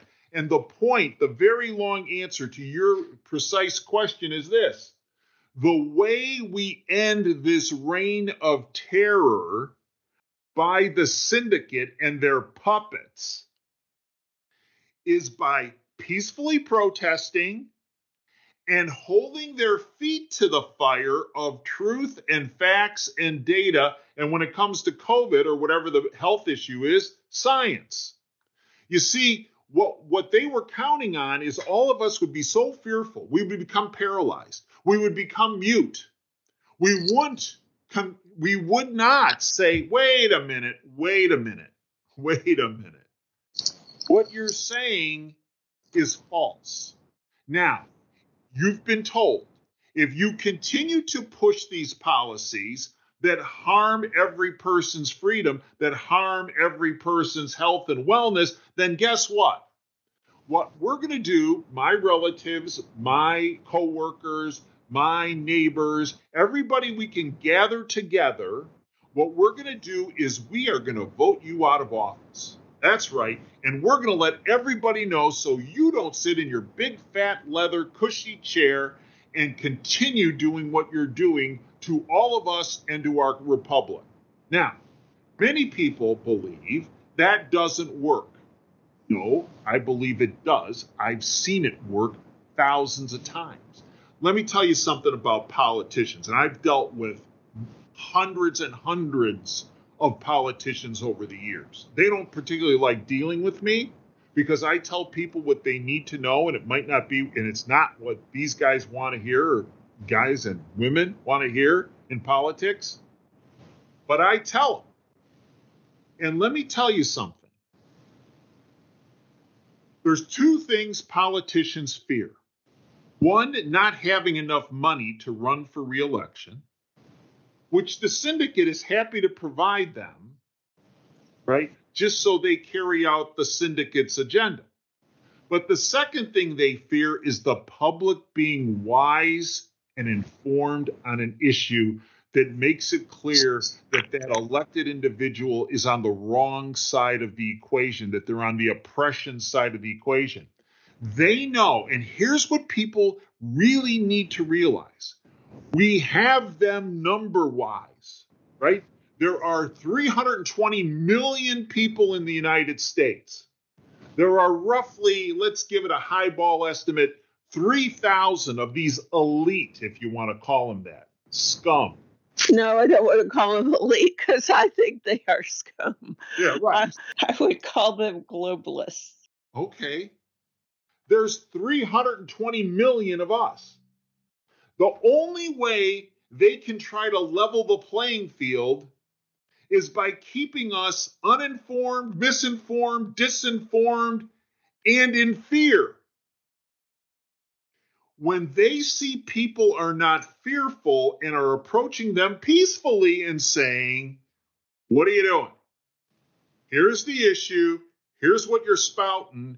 You know that's wrong. Here's what needs to happen. And if you don't do, and if you don't start moving on this on the freedom side of the equation, we're going to vote you out of office so you don't even make it through the primary.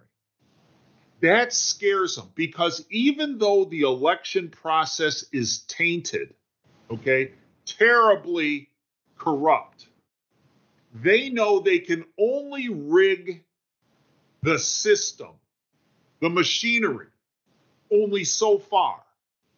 They can only do so much. And if there's a mass movement against them, it won't matter how it's rigged. They, they won't win. That's what they're afraid of. But they don't, they want people to believe that people are powerless, that they should just shut up, that they're that they cannot make a difference. No, Nancy. The point of my presentation today is people have the power. People have the awakening now on their side. Nancy, when I started the radio show 12 years ago, I, I told you that after the first show, and every show initially, a lot of blowback about, oh, conspiracy theory. Now, Nancy, I get none of that. And all these people that said that have come back and said, well, I was wrong. You know, this, is, you know, I, I thought this was conspiracy theory, but in fact, you know, uh, this is this is on target, and this is why they paraded their puppet Biden out there to give what I call I you know Il Duce Mussolini. This is so Mussolini-esque. I call Biden Il Demente, right? And I call the speech his Inferno speech based on Dante's Inferno, which is a 14th century poem that talks about a walk through hell. That speech was El Demente's Inferno. It was a walk through hell. And it was not because they have all the power cards on in their hand. It's because they realize that people have awakened. They re- realize they're losing control. They've lost control of the narrative and they went back to their old, no pun intended, trump card of fear. And it did not work yet again. And I, I, I love what you just said. I love that you call him El Demente. It's hilarious. Um, I I agree with you, and I think that is so great. And I think my listeners are very much uh, empowered, and I get great in, uh, emails and things from people who are non-consenting and and uh, standing on their own freedom and owning their rights and it, it's just so wonderful. And i hear this from i have about 58 countries that listen to my show and i, I hear it from all over the world and i think you know together we make a, a beautiful peaceful army of love that can override any of this hate and evil that that we're facing today. And i do believe there is like a kind of a spiritual connection that that that we are all connected to and it's powerful. And it is in those low fearful energies that they have more power over you but if if we stay you know like like you're saying in in a place of of of strength and knowing that we are uh, very powerful beings you know, we can we can overcome this, and and and I think it, it's going to happen happen worldwide on an individual basis, but in mass. And and the key, Nancy, is they want people to sit on their couch, sit in front of the TV, and listen to their bought off lamestream fake media present information that's false. The single greatest thing each and every one of our listeners can do is not sit on the couch, to not listen to the bought off lamestream fake media, to turn it off, to go to the independent media, because that's where you will garner the truth, the facts, the data, and the science. But then, and here's the here's the key is to educate yourself, to empower yourself, but then take that information and the sources where you got that information, the links, and talk to your family and friends and neighbors and coworkers and even people you don't even know. And yes, you might many people say, well, I, I'm afraid to do that because, well, I'm going to get blowback. Well, okay, but is somebody going to give you blowback because you're trying to educate them and help them? And say, you're not going to dictate to them. You're going to say, hey, I came across this information and I checked it out and I found it to be accurate. Why don't you check it out too? And then why don't you check to see if it, it pans out from you and get back to me? You know, one of the things I love to do, Nancy, is whenever I go get gas, right? Uh, I'll I'll I'll be at the pump, and I'll I'll take some piece of information I have, right? Like for example, um, the Strategic Petroleum Reserve that Il Demente Biden is releasing. The Strategic Petroleum Reserve a good chunk of it was actually sent to Europe and to China, not to stay here in the United States to minimally lower our gas prices. Not that it worked, but but I, I, when I'm pumping gas, I'll say, "Hey, uh, are you? You know what I heard the other day? I heard that the current administration sent our strategic petroleum reserve rather than for us not to be paying five dollars a gallon here, or four ninety five, four fifty a gallon here, but you know, supposedly to bring it down, they sent it to China and they sent it to Europe. Are you aware of that? Most people, I didn't know that. Are you sure about that? Yeah. Hey, here's, and I carry with me a little copied list of sources to go to. I said, you know what? I found this helpful. Some friends helped me out with this, getting this list together. And here's three or four sites to go check it out. I think I'll tell you, I, I this does this surely doesn't make any sense to me, and it's really troubling. Nancy, I can tell you, I have never had somebody go keep that list. Okay, I've yeah. never. I had there's somebody that still had a Biden bumper sticker on their car. And I get, and they're like, really? I didn't know that. I do you I didn't hear that on the nightly news. No, I didn't either. No, no, no. And I don't think we will. Really? You think so? Oh yeah. Oh. Oh. Well, okay. Well, hey, thanks for giving me that. I'll look into this. See, Nancy, here's a, a bucket. This is what's gotten them so panicked and desperate. A bucket brigade of truth has broken out amongst millions of people. People are getting that bucket full of, of facts, data, science, and, and, truth from the independent media.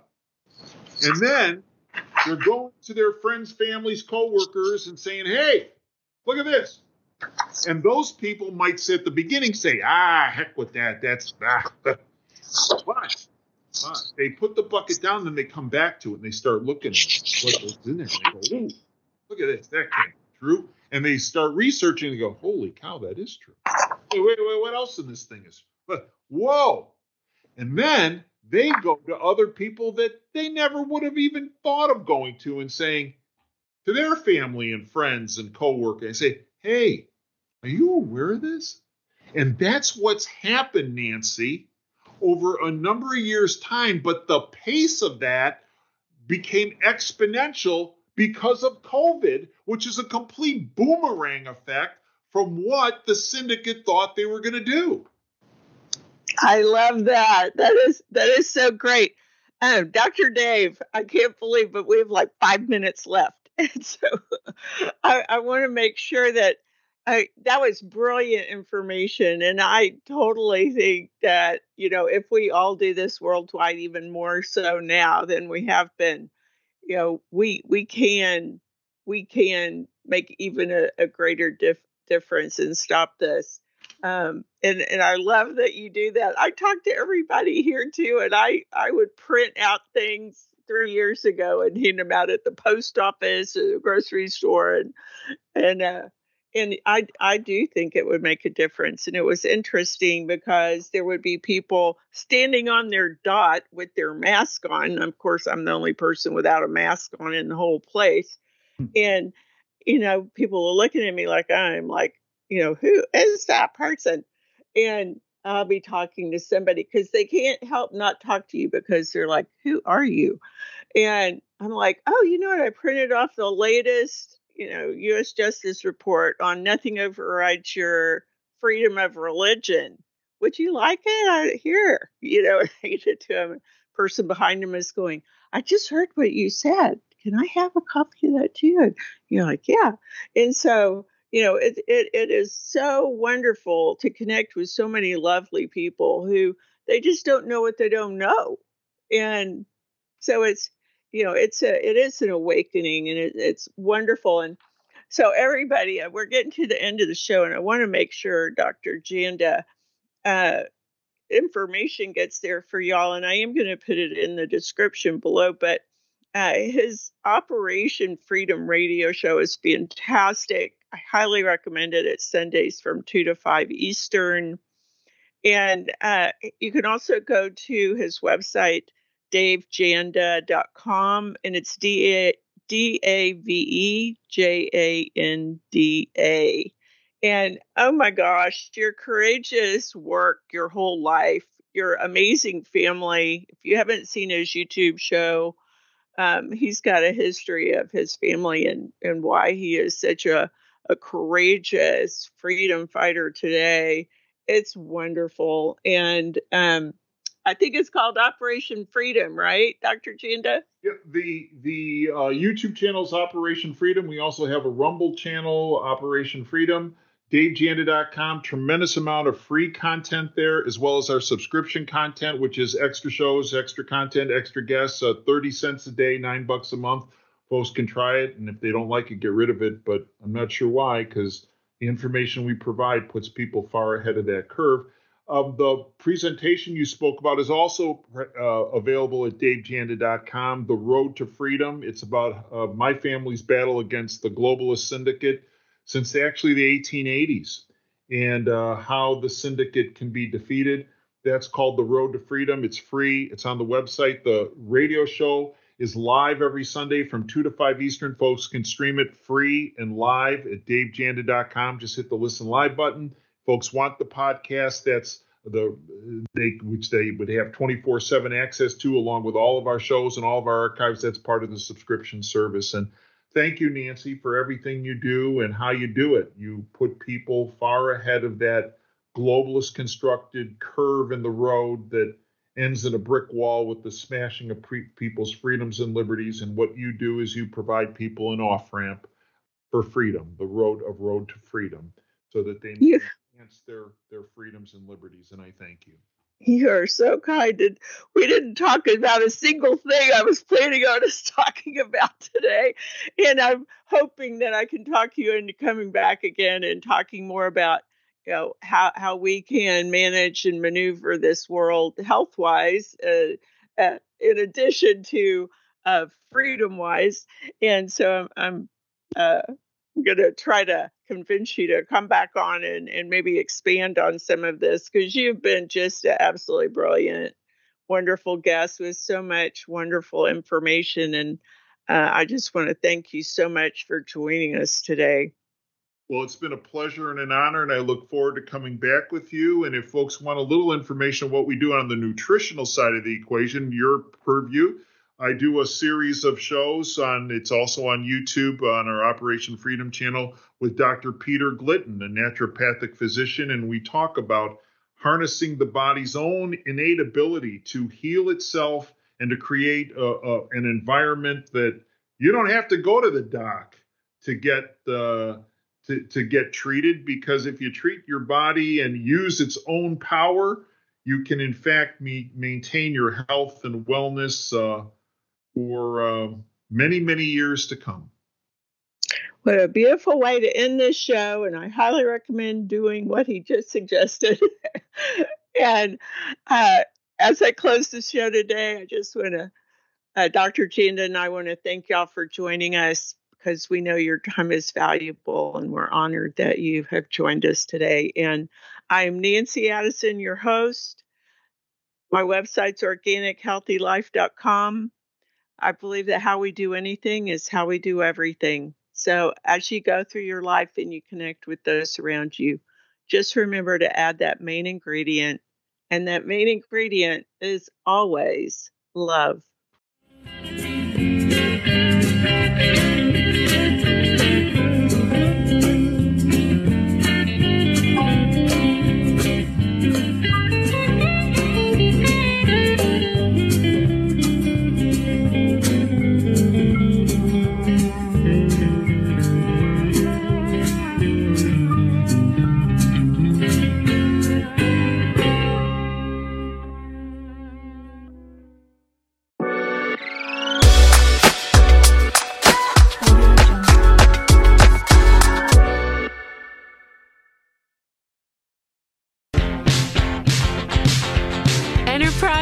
Ready when you are. For all the are we there yet? And look at that! The anticipation and conversations in a vehicle that came from Enterprise. With the peace of mind of our complete clean pledge, curbside rentals, and low touch transactions. Plus, so many vehicles of all kinds. So you can relax and focus on the moment. All of them. Enterprise, connecting you to all the places you love. Experience the Jared difference. The best prices on an amazing selection. Select your diamond gift today from hundreds of styles they're sure to love. Jared. Love brilliantly. This is the FCB Podcast Network.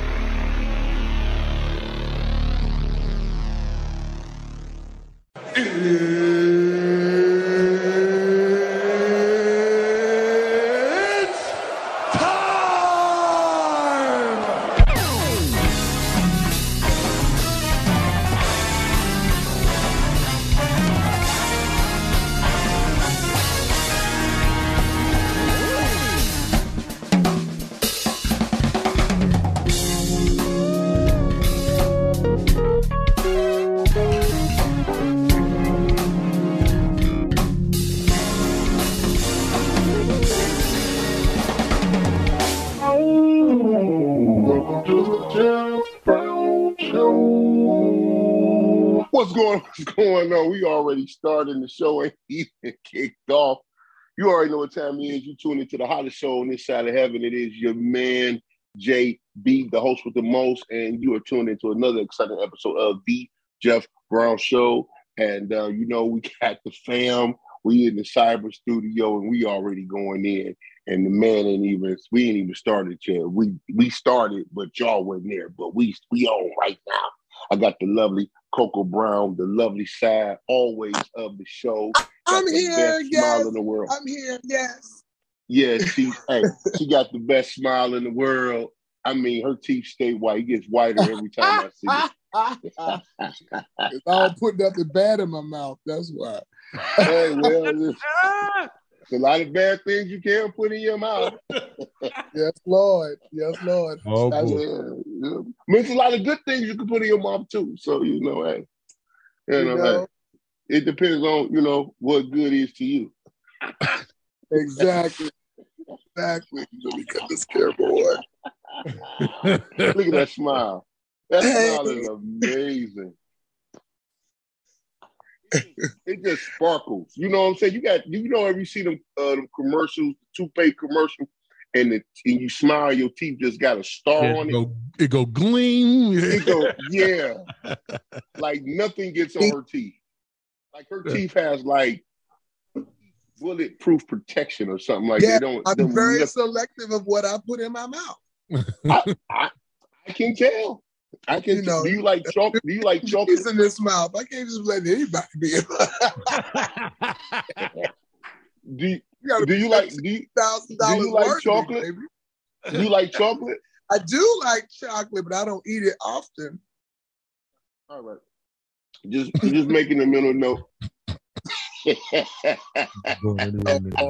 him, Jesus. Making a mental note.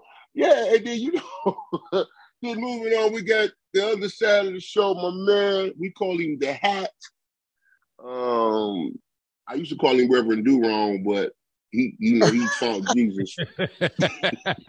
He found Oh God. Lord, sitting up there looking like a bootleg Bishop TDJ. yeah, yeah, TD fakes. Come on, Can't come on stand now, come on now. Can't stand you, Jeff. And I know you. You are the last one to call somebody Reverend Do wrong. I, I uh, know, I- I- uh, listen, listen. I ain't got no That's problem with it. Do dirty. That's Deacon Do dirty. Do, Deacon do dirty. I can live with that because you know what? I understand my place. You I know, the understand deacons, are all, the deacons are always getting into some stuff. And we are, and we're and, and deacons are always in charge of the money. So I can I, I'll take that role. Child, let me tell you something. I can tell you some stories of some deacons trying to holler in my inbox. you wait a minute, you had so, so some deacons tried to get on with you. Man, I don't have pastors in my inbox, bishops in my inbox, deacons in my inbox, ushers in my inbox. Can Not you the see yourself as usher the first lady? The usher board, honey, the usher board be trying to get me, yo. So wait a minute, you done went through the whole church. Or, they, or the whole church tried to come through you. Yeah, they tried to come through me, honey. I, I ain't playing with God like that. I know I'm a sinner, okay? I, ain't trying- I got enough karma. Can you see do. You can see yourself as a first lady? Can you see yourself as a first lady? You know, it's funny. I had I got a pastor right now trying to holler at me, and I'm trying to tell him. I said, "Baby, I'm not first lady ready yet. I, let me at least start wearing kitten heels." I said, "Baby, I'm not. I'm I'm I'm not one that's gonna Wait be a ready." minute. Are you saying, Coco, this man that this man of God, he wants Yes. he wants he wants an opportunity to date Yeah. you, and Yes. then all of a sudden he dates you. Do you think he will leave the?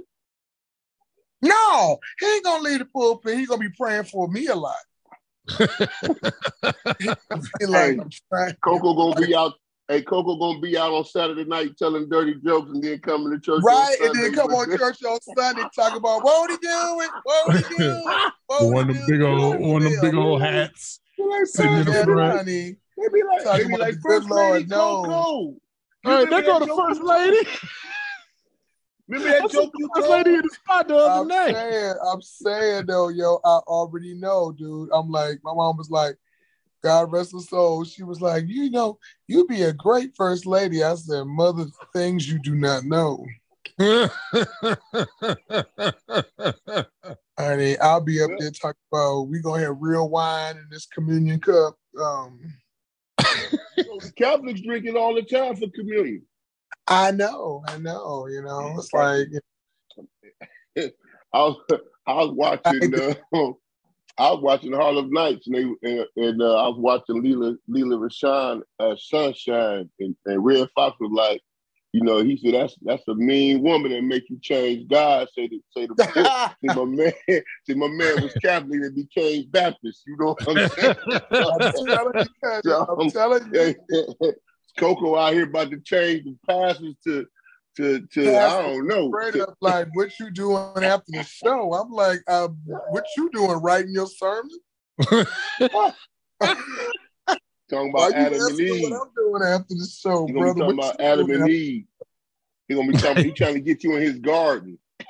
I mean, Pastor don't want none of this, honey. I have him changing gods. I have him questioning God. No, this ain't what you want. oh, not there yet. Y'all done have seen you them knocking on your- pastors. Hey, Look, you done seen the pastors slipping up, cursing on pulpit. Yeah. And then you and you then, you, then he'll talk about you over the pulpit. My wife last night came in from the show and she had been drinking a little bit. You know, things a little left. Crazy. Man, listen. You know how many while we times talk- Coco would go viral if she was a first lady? Oh, Oh, man, my all the time. Every week. I'll be like, I'll be like to go my co-host. Like, uh-uh.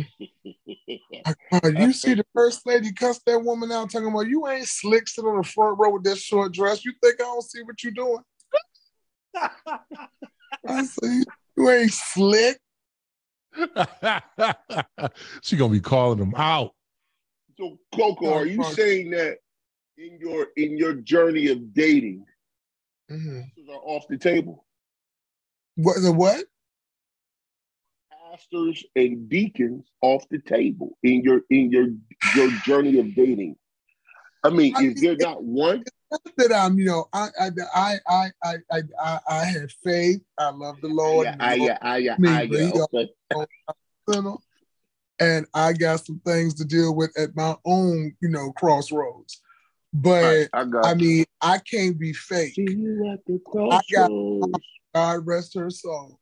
That aunt of mine, man, she was the best first lady. But honey, when she got home after church, and, and she took them, them, them, them garments off, honey, and put on that little jogging suit. Oh, she was not a first lady, honey. Oh Lord. I would be Well, more me- like Hey Coco, meanwhile, while we talking about relationships and Mhm. church folk dating and all this, you know, Yeah. Tia Mowry, Tia Mowry, you know, better known for her role. That hurt my heart when I saw that. It hurt my heart. It's like- this, this stuff happens like that. It's it's it's hard out here. It's like, you know, I think about it all the time. You know, I loved the institution of marriage, of what I thought marriage was going to be.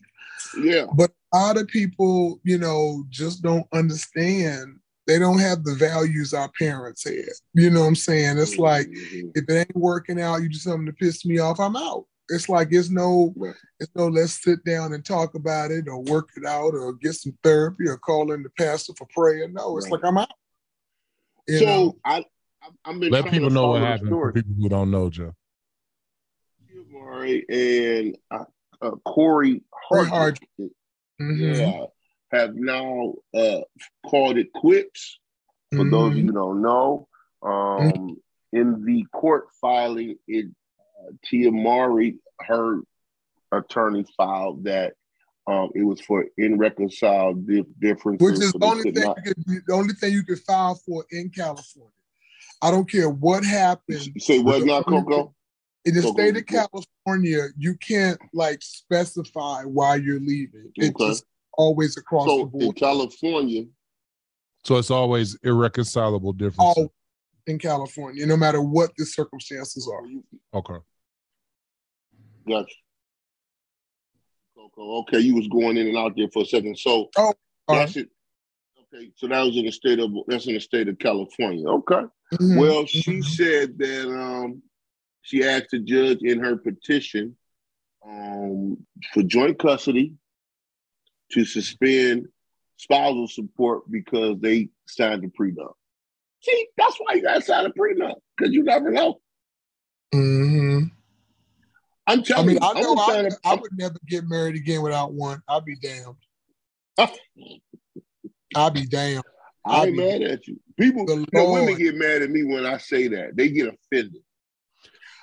My thing So real is- quick, Coco, tell people why you why you feel that way about a prenup, and we got about a minute.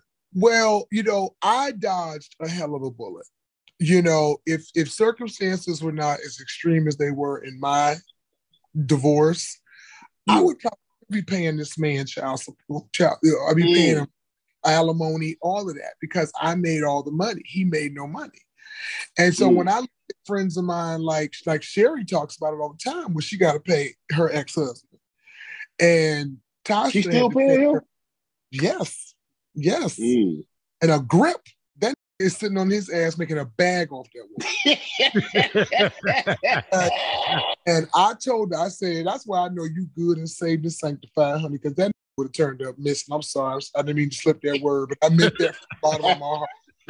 Just bleep that out, Dario. Bleep that out. But I meant that from the bottom of my heart. That man would have turned He up. good missing. for He'd have turned missing. He'd have turned we'll, up. well, listen, we'll be right back before somebody turn up missing with Coco. We'll be right back. Gotta save your co-host from confessing crimes she would. I'm just saying. I'm just she be saying. on, before she be on BET on song. We'll be right back. Right, right. Snap. Exactly. These days, it seems like everybody's talking, but no one is actually listening to the things they're saying. Critical thinking isn't dead, but it's definitely low on oxygen. Join me, Kira Davis, on Just Listen to Yourself every week as we reason through issues big and small, critique our own ideas, and learn to draw our talking points all the way out to their logical conclusions. Subscribe to Just Listen to Yourself with Kira Davis, an FCB radio podcast on Apple, on Spotify, iHeart, or wherever you get your podcasts. Experience the Jared difference. The best prices on an amazing selection. Select your diamond gift today from hundreds of styles they're sure to love. Jared. Love brilliantly. For over a decade, the Merrell Moab has been the best selling choice of hikers, made famous for its out of the box comfort, durability, and all purpose versatility. We love to be outside with our friends, rain or shine. Moab is a mindset, so let's keep going and step further. It's time to Moab on. And we're back. We're back with more hot topics. Uh, we're talking relationships, and uh, uh, we mentioned in the previous segment about Tia Mowry and Cory uh, Hardrict. Now Tom Brady and Gisele are looking at uh, situations. I know what happened in that. Well, so what you think? What happened? Tom Brady want to be home with her and them kids. He like, man, yeah, with this, I'm going to For play a football. his age to come back into the NFL, he was escaping something. Uh, He said, I'm willing to take a broken collarbone to get away from this. What is that? When a man is willing to take a broken bone, or he, he was at home for like four months after. He was like, man, is this what's going on? he said, I will take. Nah, I'm cool. Love my he like I. hey Coco, he said I love my kids and I love my wife, but I'm going back to football. He said I, I just Any man that age, I mean, he's like, I'm I'm willing to take this broken collarbone. It won't set right. I don't think he like you, sis. he like wow. He said I've been playing football for almost 22 years. And I've he not went really got to escape that. I'm quick. went home. He went home for that summer. For them first couple weeks, he said, "Oh hell no." He said, "No, I'm His going." father to was like, his Tom Brady father was like, I don't care what y'all say, my son's coming back to play football. Eh, it's just crazy, man. So, um, you know, when it comes to these relationships, you gotta do prenups. I think you know when you're on that level, because you just never Mhm. know. You you just never know. No, I mean, I would. I mean, you expect women to to to pull that. You know what I'm saying? Because that's why women get so upset because women feel like they should be compensated for their time, their stretch marks, all them babies they had, whatever. But now that you got the dudes flipping the script, that they getting with women that are way more successful than them, and they don't want a prenup because they know if this woman tries to leave, because they're gonna be on some bullshit. They already know they're gonna be on some mm-hmm. bullshit. They already know. So dip out. Then now they realize women got to pay too. So you got a lot of dudes out here wearing panties, honey. They like, look, I want to come up. I want to come up too and sit on my tail and do nothing, and let this chick take my They life. got They got on the Victoria Fall edition, huh? I'm They got, so the, they got the Victoria swimsuit. Uh, I mean, going to get waxed, honey. It's a different day. so, so Jeff, what's up? If you were in the situation Mhm. where you could get trash. spousal support, would you take it? Because I, as a man, I would not feel comfortable taking. Well, if the woman, if me and her, we split on good terms, and we just realized that it didn't work, I wouldn't take anything. Even if she made more than me, I wouldn't take it from her because we know we we understood that we was good, we was straight, and uh, and we have a mutual respect and love for each other, and we and I wouldn't take nothing from her, especially if we got kids. You know what I'm saying? Mm-hmm. But if my if she was on trash, disrespectful, and she was a hellion, custody because Mm. still gotta go. And if she gotta give me some money, I won't take all of it, but I'm gonna take some of it just to, just to irritate her. Wow. Wow. wow. Wow. And this is why I had my lawyer draw up a prenup right after my divorce. And I said, just, Just- keep just- this on file. Yeah, but it, it, mine would be for more prince, like just to irritate. Just on on on on GP. irritate her. Like if I get twenty, if, she, if I'm awarded twenty thousand, I wouldn't even take the twenty. I would take like five. You know, Oh, you seventy five. You got some pride. You got some pride. No, I just want to do it on GP just to get on her nerve and make her mad. You know, because she mistreated I don't, I don't have. I, that's why I know I'm a different type of broad because I don't have it in me to spend the rest of my life trying to make your life miserable. Once I don't care about you, Well, it won't be the rest of your life. It'll only be for about twelve months. like, like seriously. I mean, The rest of your life, it'd be for like twelve months. oh, you gonna have it like 12 months? Okay, Yeah, yeah, it wouldn't be like for the rest. okay, okay. All It'd right. like twelve months, like a like a like a term loan or something. You know. Jesus, I cannot. Hey, bro. like a, be like a be like a it'd be like a low interest fee. Be like a low interest. Our title low. It'd be like a low interest rate, no loan. Feel me? Zero interest. Feel me? No, no. You just So three twelve- point. You just three percent right now. Three point two percent right now. Wow. Yeah, yeah, yeah, yeah, yeah. You know what I'm saying? I mean, hey, I'm hey, why not? You know, I take that little cannot- seventy five, take Nah. that little seventy five hundred a month, do something with it, go to the gamble, do something. You know, I don't. I don't know, Jeff. That would pay for a man's lifestyle after he leave me. Babe, there's too many poisons out here. there you go, confessing the crimes again. Jeff, I, I don't know, man, because on the I, I'm I'm kind of torn.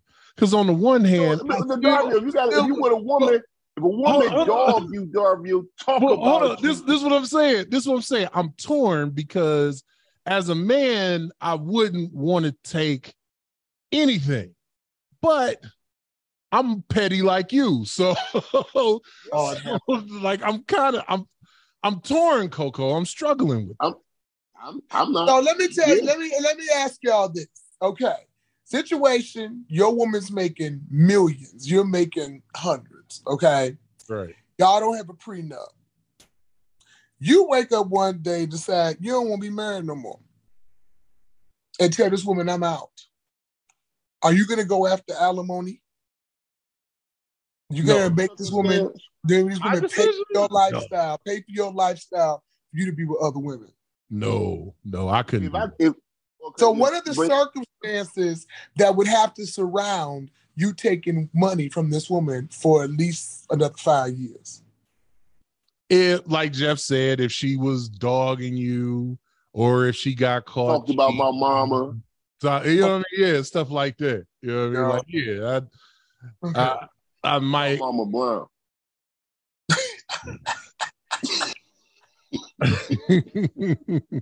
That's Y'all- all limit.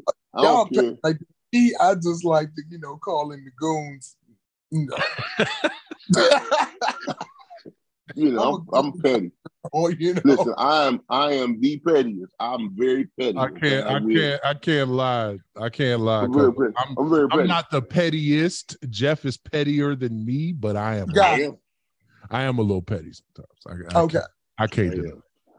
I, I, I know we're getting ready to go. I, so uh, we uh Coco, you ain't petty.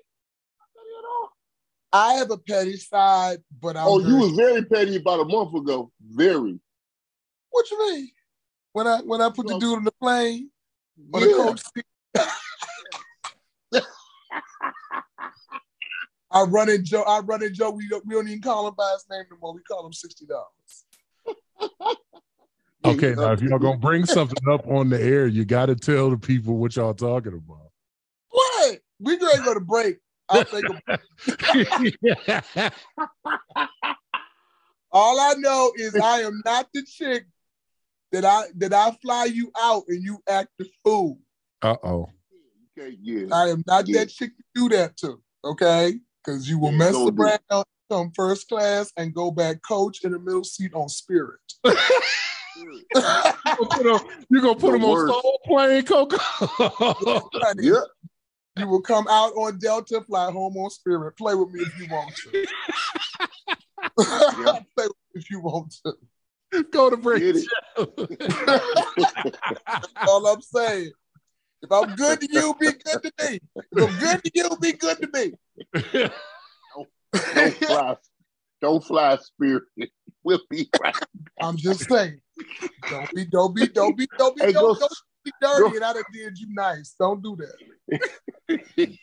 Yeah, whoever's listening to this, do the right thing, or you will be flying spirit.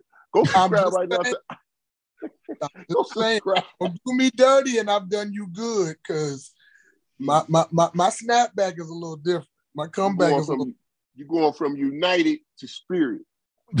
I'm just saying. I'm just saying. It might be. flew It might class, be united. drinking cocktails and eating nice little salamis, and now you going home having to pay for peanuts.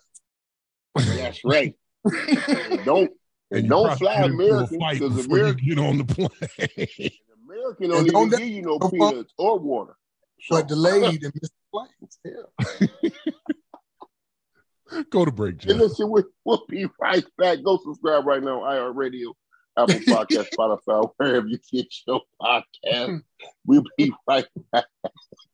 Gotta go book my flight. Be right back.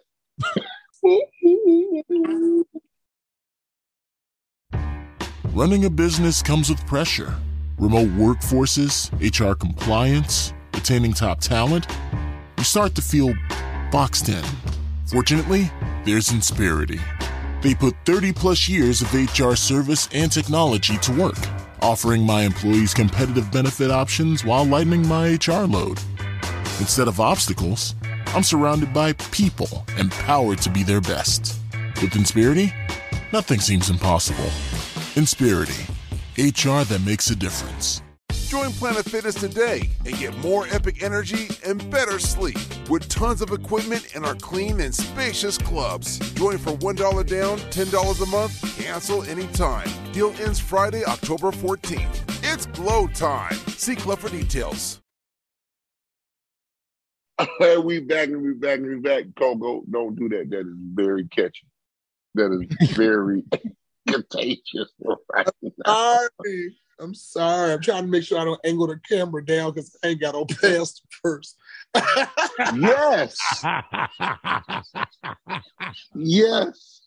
I'm in your t-shirt and my panties away. Yes. Going down. Lord have mercy. okay. On the first flight on Spirit.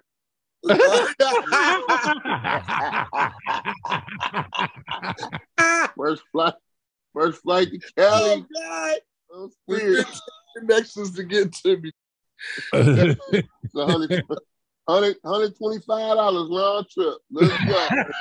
the moon to the moon.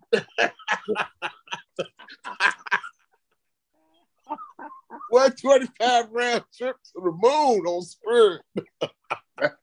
You can go anywhere and spend for 125. It's gonna stop in all fifty states, but you're gonna get there.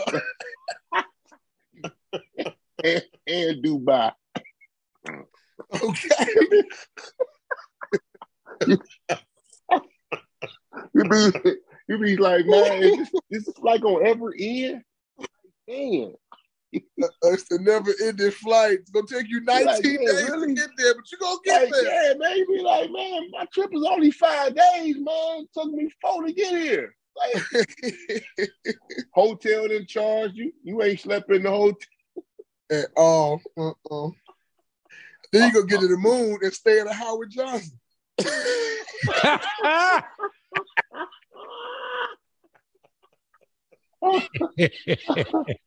You at the hotel. You at the Kenny, hotel. with the with the TV with the fat back on it. With, It's mounted the- on top of the with wall. the VHS in the with the VHS in it. Yep, it's mounted on the s- wall like a flat Alfred Johnson still got VHS. Bruh. Got to pull the antennas out. Look, you got to use the same towel to be on the floor to wash your face. Oh my god! okay, so where we at? And Bob Bark and Bob Barker soap. We got to go to prison to know about that. Barker soap. Okay, they telling prison stories. He real comfortable. All right, part of my story. I ain't mad. Go to the topic, Jeff. We only have a few minutes left. Go it down. Hey, but listen, that's real talk. But check this out. I want to talk about, uh, on a serious note, what are these parents teaching their kids? Just recently, a, vir- a video went viral where a Yuba City High School football team reenacted uh, a slave auction with um, several young black men that were a part of the football team in their underwear, and the the cultural white folks and the Hispanic kids looked like there were some white kids and Hispanic kids as well.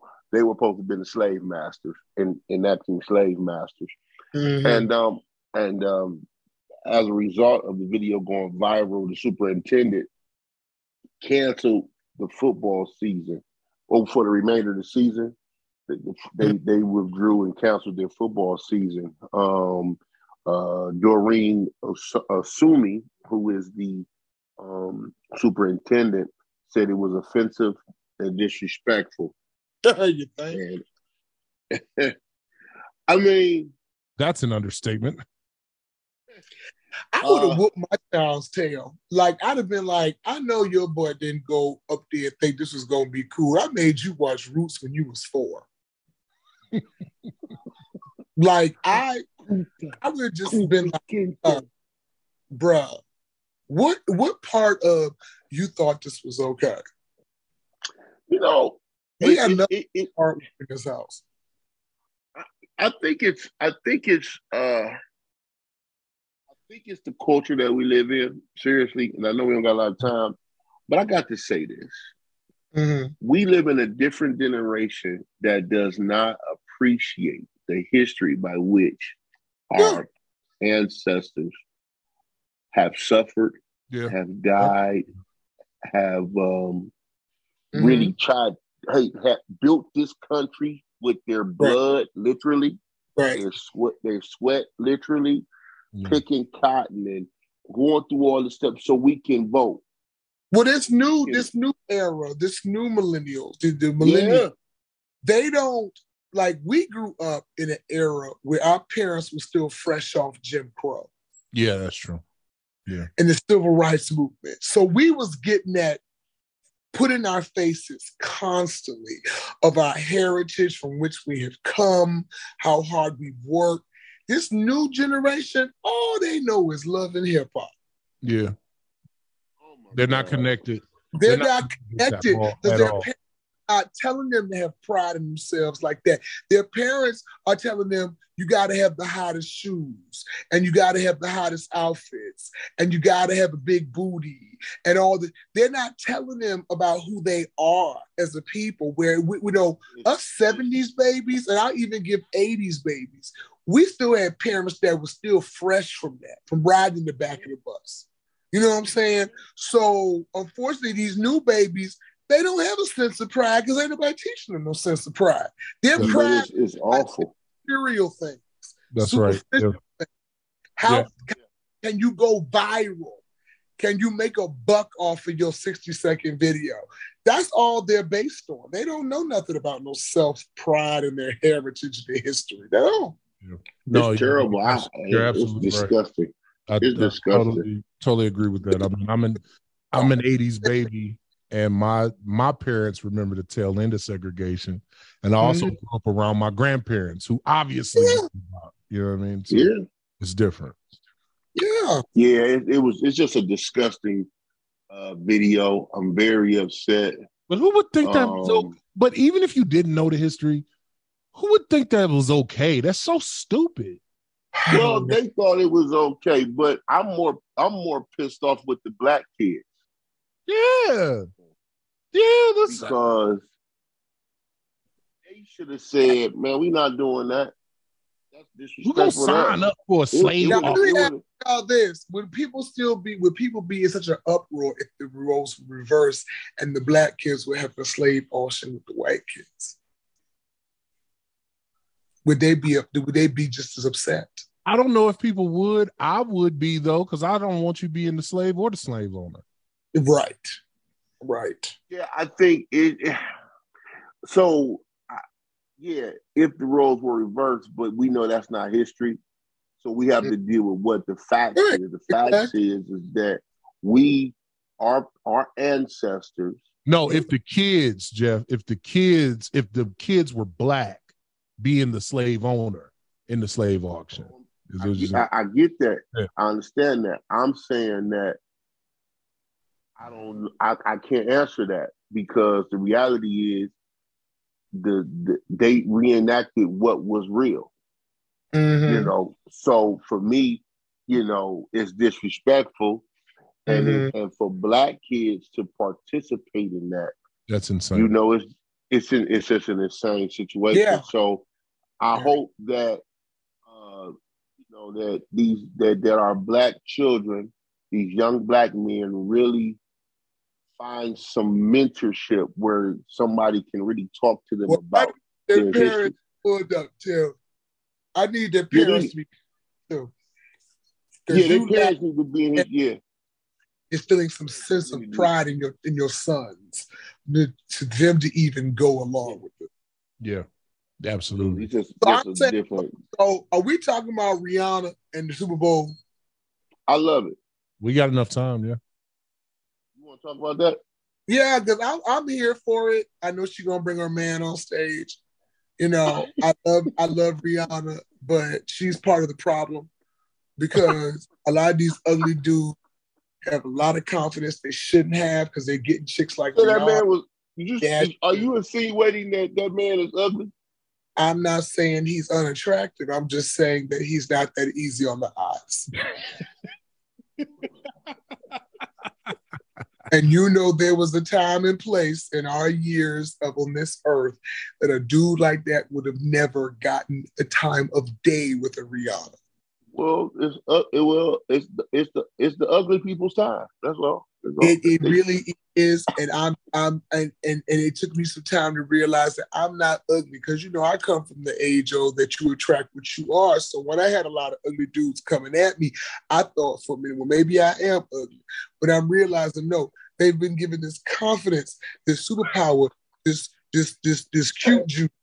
Somebody done gave them some cute juice, and they drinking it by the by the bucket loads.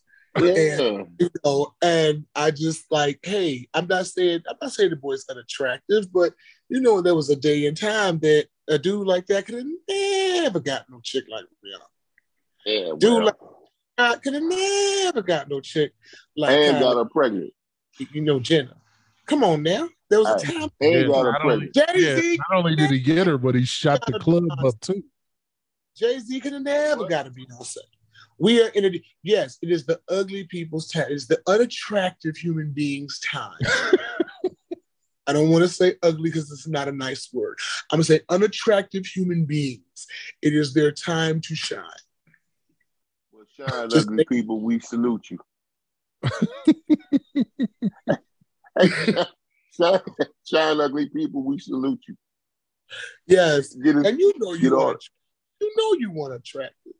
If you were called at least ugly or an African booty scratcher in your childhood, An African booty Uh, scratcher. Hey, the ugly yeah. people in there right now. They're gonna get their own month in a minute. I'm Hey, sick. listen, Gonna be a whole Hey, month It'd be like, hey, don't, hey, hey, I wouldn't be shocked tomorrow. It'd be like, it's National Ugly People. Unattractive human beings. Let's be politically correct. Unattractive People Day. It's National Unattractive People Day. They're gonna have their own. They're gonna have their own month, their own flag, and everything. Oh, Every uh, mamas, mamas, the mothers gonna be posting their sons and daughters. like, dude, like this gonna be an ugly dude. It's gonna be the king of the ugly dudes. Women gonna be posting their dudes. Oprah, you get a bad chicken. You get a bad chicken. You get a bad. Women be Now, like, he may not be attracted to you. I know he don't look good, but he pay the bills. he take care of me. Hey, listen, man, it's been a great show. I mean, we came back after being on a two week vacation, getting some rest, and just doing what we do. We always come back. It's always mm-hmm. love. As we come to the end of the show, we do a segment called "What Did You Learn?" And I got to kick it off with the lovely part of the show, Coco, because I know she learned something. What? What? What did you What you learn today, Coco? What did I learn today? That I am not unattractive. I am not unattractive. It is just a lot of unattractive human beings now have been given the cute juice and they have confidence beyond belief. And just because you're in my inbox trying to holler and you, you know, got a face only your mother could love, I know that it's Right. not a reflection of who I am. It's just that you have this confidence. So I've learned today that I am not an unattractive human being. It's just the Right. Time that we live in. This just the time. It's unattractive people's season. That's what it is. It's It's their their season to shine. Yeah. There you have it. There you have it. They shining. Darville, Yeah. what did you learn today? Uh, I learned that you have no problem flying on Soul Plane. right, especially if it's somebody in a t-shirt and panties. Listen, listen, I love you. You know what?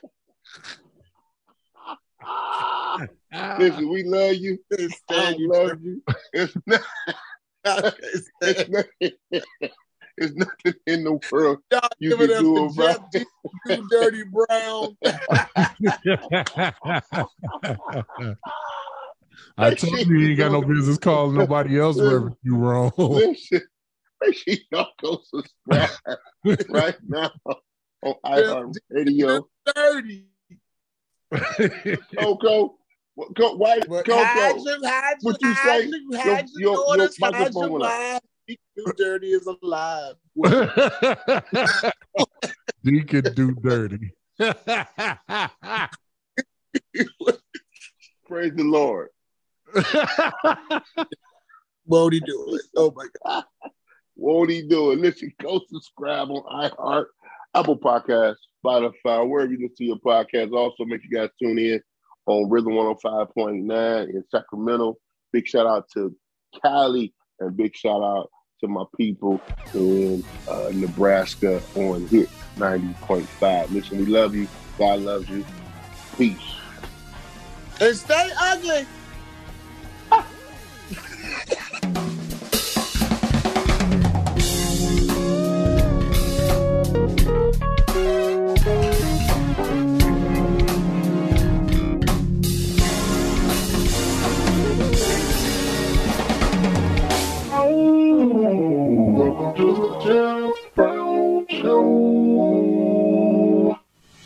This has been a presentation of the FCB Podcast Network, where real talk lives. Visit us online at fcbpodcasts.com.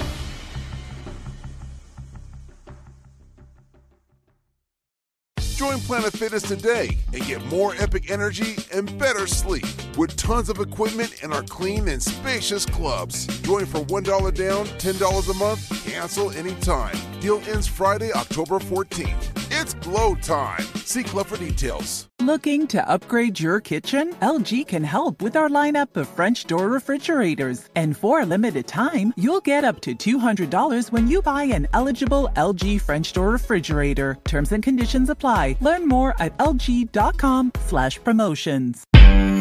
Audio Jungle.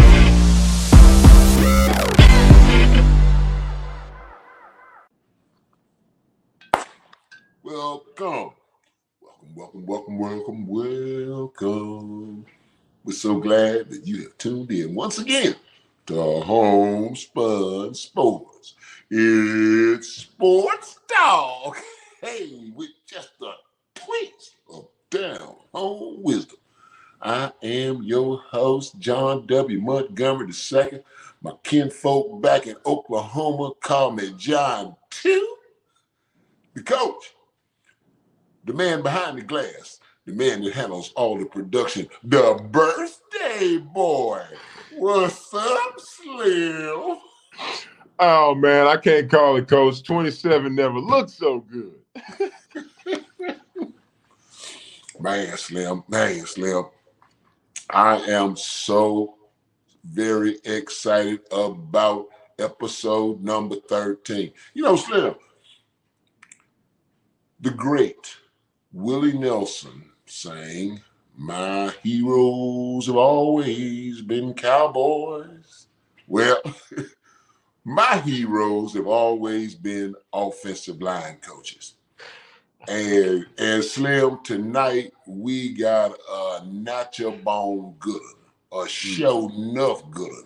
Mm-hmm. My friend from way back in the day, and he is currently the head football coach at Rice University.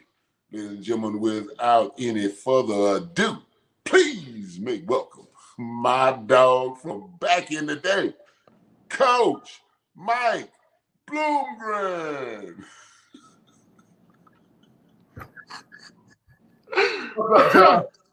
How you doing, coach? Great, man. Great. Happy birthday, Slim. I didn't know that, man. Happy birthday. It belated. I'll take it though. Three days, October third, coach. I appreciate it. All I appreciate it. Yeah, man. Yeah. So Blue man, it's uh 2009 and Rex just get the head job at the New York Jets. Rex Ryan just get the head job, New York Jets, and uh, he uh, calls me, said, "Man, come up here and work my camp for a couple of days." I was uh, coaching O line, assistant head coach at Savannah State, and uh, he flew me up. Uh, man, spent eight days following you and Bill Callahan around, and man, boy, let me tell you, what an experience. What an experience. Blue man, listen, dog. That's where I first met you, man. But I followed you, man, and and Blue man, like I said, my heroes have always been O-line coaches. No question. That's my hero. So, coach, you've uh GA you GA'd under uh Gene Stalk, not Mike Dubose and Dennis Franchione. Yes, sir. Okay. Two D two two division two jobs in Catawba and Delta State. Yep. Tell us about your journey. So you got to go back further than that, to be honest. Long before me and John met at Cortland State in uh, New York, working for the Jets. Uh, okay. First off, like you know, I, I, when I grew up in Houston, Texas, till I was like ten years old, my mom moved um, me and her to Tallahassee, Florida, and you know, like she was working, she was going to school, she was doing all kinds of things, and I probably wasn't going down the best path. And my high school football coach was a guy named Mike Hickman at Florida High and he served that role for me of, of, being a father and of throwing me and choking me against the locker and letting me know what was acceptable and what was not. And he changed the trajectory of my life. And from that day on, that's when I knew I wanted to coach. I, I, I went through high school and I was like, man, like that's what I've got to do. I've got to help somebody like he helped me. And uh, that was really simple of how I wanted to go about this thing. And I had no desire to be a college coach or an NFL coach or any of that stuff. I just wanted to coach kids. I love this game. I respect this game and wanted to help people. And so anyway, I come back. I start coaching with him when I'm done playing, and he gets me an opportunity. I actually start at Florida State University under Coach Bowden. And, UGA? Uh, wait a minute. UGA for Bobby Bowden? My first two years, I was a student assistant with the defense. And uh, so, yeah, when I got done, I, I, coached one year of middle school and a varsity assistant. And then the next year, because my high school coach, Mike Hickman, had GA for Bobby Bowden at West Virginia way back in the day. Okay. And so, and I don't know if y'all know this about Tallahassee or not, uh, but back in the day, Florida High was on Florida State's campus. That's and right. our practice field like 100 yards and their practice field. So in between our tour days, we'd go over there and watch Charlie Ward and Warrick Dunn. And we were just like, so you, you couldn't help but fall in love with football, right? Ain't no way. Ain't no way you couldn't help it. You couldn't help it. And so, yeah, so then I'm at Florida State two years, 97, 98. Uh, beat Ohio State in the Sugar Bowl, went to the national championship and lost to Tennessee in 98. And then 99, I get hired as a GA at Bama. And two, well, my first year there, we win the SEC and played Michigan and Tom Brady in the Orange Bowl. And I'm like, man, this job's easy. This college coaching gig, man. You know, like sugar, Magic, playing the Orange. I mean, it was like, wow. Uh, so it was kind of crazy. And then the next year at Alabama, we started the year and we were number three in the nation and we won three games. And we got fired eight games in after Coach DuBose had been the SEC Coach of the Year the year before. That's right. That's right. That's I got right. I was really blessed because Coach Bowden called Dennis Franchione and said, "Look, if you got a spot for this kid, you know, try to keep him around." I really liked him. I don't know what he said, but he saved my job, and I was the only one on the entire staff retained at Alabama. And Dennis Franchione said, "Look, I can keep you, but I can't keep you on defense. I'm bringing my GA from TCU, so you got to move over to offense." I was like, "Cool. I played tight end in college, no problem." And that turned out to be the uh, blessing. Bloom, that turned out to be the blessing. Such a blessing. That turned out to be the blessing. Yes, no sir. Question. So that's the start of the O line, Mike Bloomer. That's the start. And then, you know, I I get married in 01 and you know, I feel like I gotta I can't be a GA at Alabama forever, even though I would have loved to. It was so much fun. Uh, so I go to Catawba. I'm O line coach and run game coordinator. And then three years later, I go to Delta State. My first job as an offensive coordinator. And you know what? I mean, Cleveland, Mississippi, right? Like in the hey, hey, hey, man. Hey, Bloom, Bloom. Cleveland, Mississippi, some of the best catfish you ever put in your mouth. Yes, sir. it is. Listen, it is. Bloom.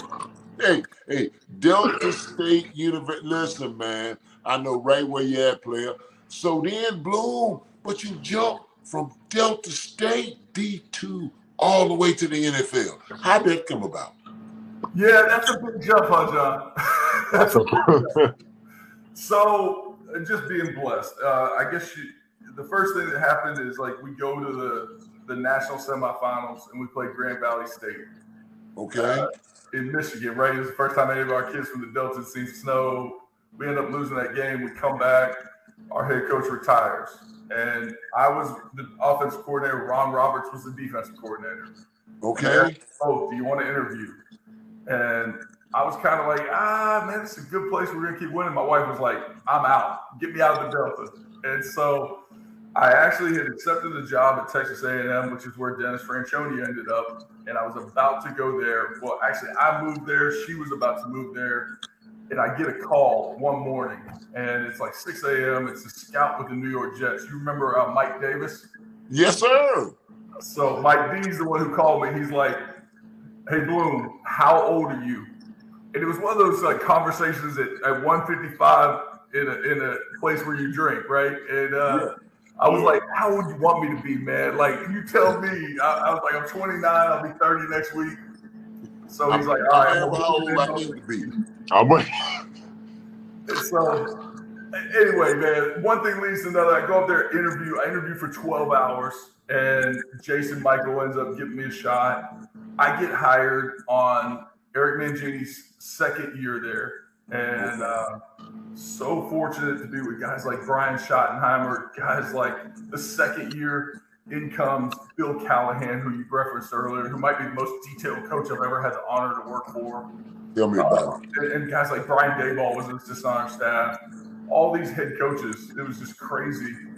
And then after two years, you know, we bring in Brett Favre the second year, and it was kind of an all or nothing run. And we started out nine and two, and then we lost five of our next six. Didn't make the playoffs and got fired. Like that happens in the NFL. We all know that, Jam.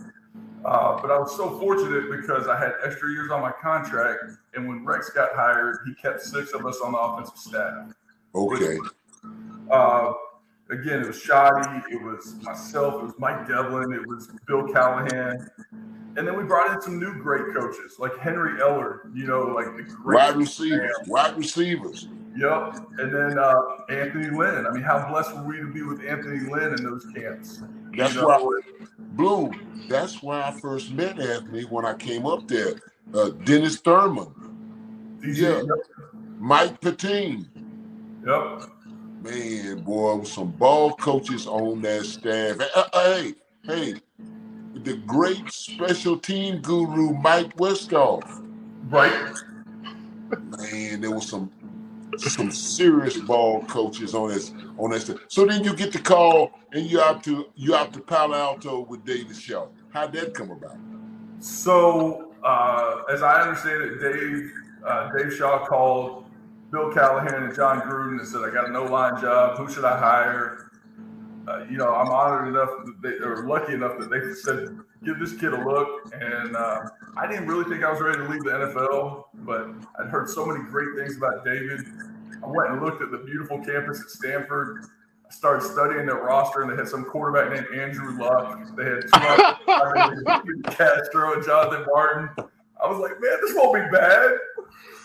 So uh, go out there, John. And I thought, like, hey, I'm going to do this for one year. And the reality was, like, we had such a fun time. And, like, it, it's so cool when you work for somebody that happens to turn out to be your best friend. And that's what David Shaw was. Like, he was a mentor, he was my best friend. He treated me so incredible, gave me so much autonomy. And I did get an opportunity to go with Daboll to the Chiefs the next year. And you're thinking like this is your own room, this is what we want. And we had two young boys, and it was one of those things where it was like Laura and I just got to talking. And it was like, how do we leave here? How do we leave this situation with David Shaw? We're going to keep winning. We work with the most incredible kids who are the best role models for our own children. Like, how do we leave? Yeah. And yeah. So we stayed that year, and then it's like, okay, I'm ready to be a coordinator. And so I was about to take another coordinator job in conference, and Pep Hamilton leaves. And so that's right. Pep was there. Pep, Pep was our OC. University is Pep Hamilton. No question. So that's right. So Pep leaves, and David makes you the coordinator. Makes me the coordinator. The next year, Derek Mason leaves for Vanderbilt. And so I get to be the assistant head coach. A year later, I started interviewing for those head jobs because of the success. You know, we had some great players, you know, from not just Andrew, but then Christian McCaffrey, Bryce Love. I mean, right on down the line. And the linemen that we were fortunate enough to coach was just unbelievable. And so, anyway, then we get those opportunities. And it was one of those things where, ah, I just don't want to go there. I know it's a lot of money. I know it's this. I know it's that. And finally, my wife was like, all right, how many of these are you going to turn down? Like, what's, what's the deal? and I was like, yeah, that's a good question. Like, all right, well, here's what I'm looking for, babe. I'm looking for smart, self-starting student athletes that actually believe in being excellent in every phase of their life. And she's like, okay, cool. Where's that? I was like, okay, Stanford, Northwestern, Rice, Vanderbilt, and Duke. And so Duke had a head coach in David Cutcliffe who had changed the program. Northwestern had an alum playing there my one of my best friends, Derek Mason, just took the job at Vandy. So it's like Stanford and Rice, and like Dave ain't going nowhere. And to start the 2017 season, we opened the season in Sydney, Australia versus the Rice Owls.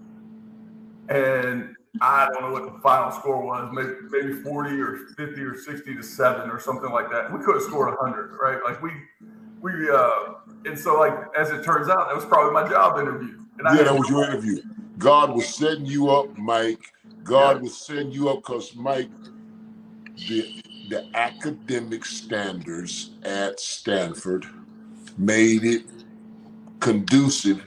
God was preparing you for Rice. No doubt. Hundred percent, yes, sir. Ain't no question about it, man. So now you at Rice, okay? So the legacy, and I go back a minute because I'm a little older than you. A lot of people don't know this, uh, uh, Slim, but Rice University was playing black quarterbacks in 1972 when it wasn't fashionable to play black quarterback. Uh, Stahle Vincent, and I'm sure you know Stahle Vincent, right, Mike? I do. Yes, sir. Played quarterback. I remember it well. And I'll tell you something else too. Stanford had a linebacker named Rodrigo Barnes. Slim, he wasn't nothing but the truth. And this was in the in the 70s, but you could get it's the, is it the same sale, Mike? Is it the same sale, Stanford, now Rice? Absolutely, it is. Like you're talking about playing great football, playing you know on ESPN against the University of Texas, against LSU, and getting a world class degree. If that's what's important to you and your family, come on. Okay. So, yeah, yeah. When you think of, and I know it's right there in the heart of. You've never been on the campus. Beautiful, picturesque campus. Right there, Main runs one way, Fannin runs the other, and you got them big wrought iron gates that show you the next entrance. Is is big time, boy. Ain't no question about it now. when you're recruiting, Mike, you first recruit the transcript, correct? Yes, sir. Hundred percent.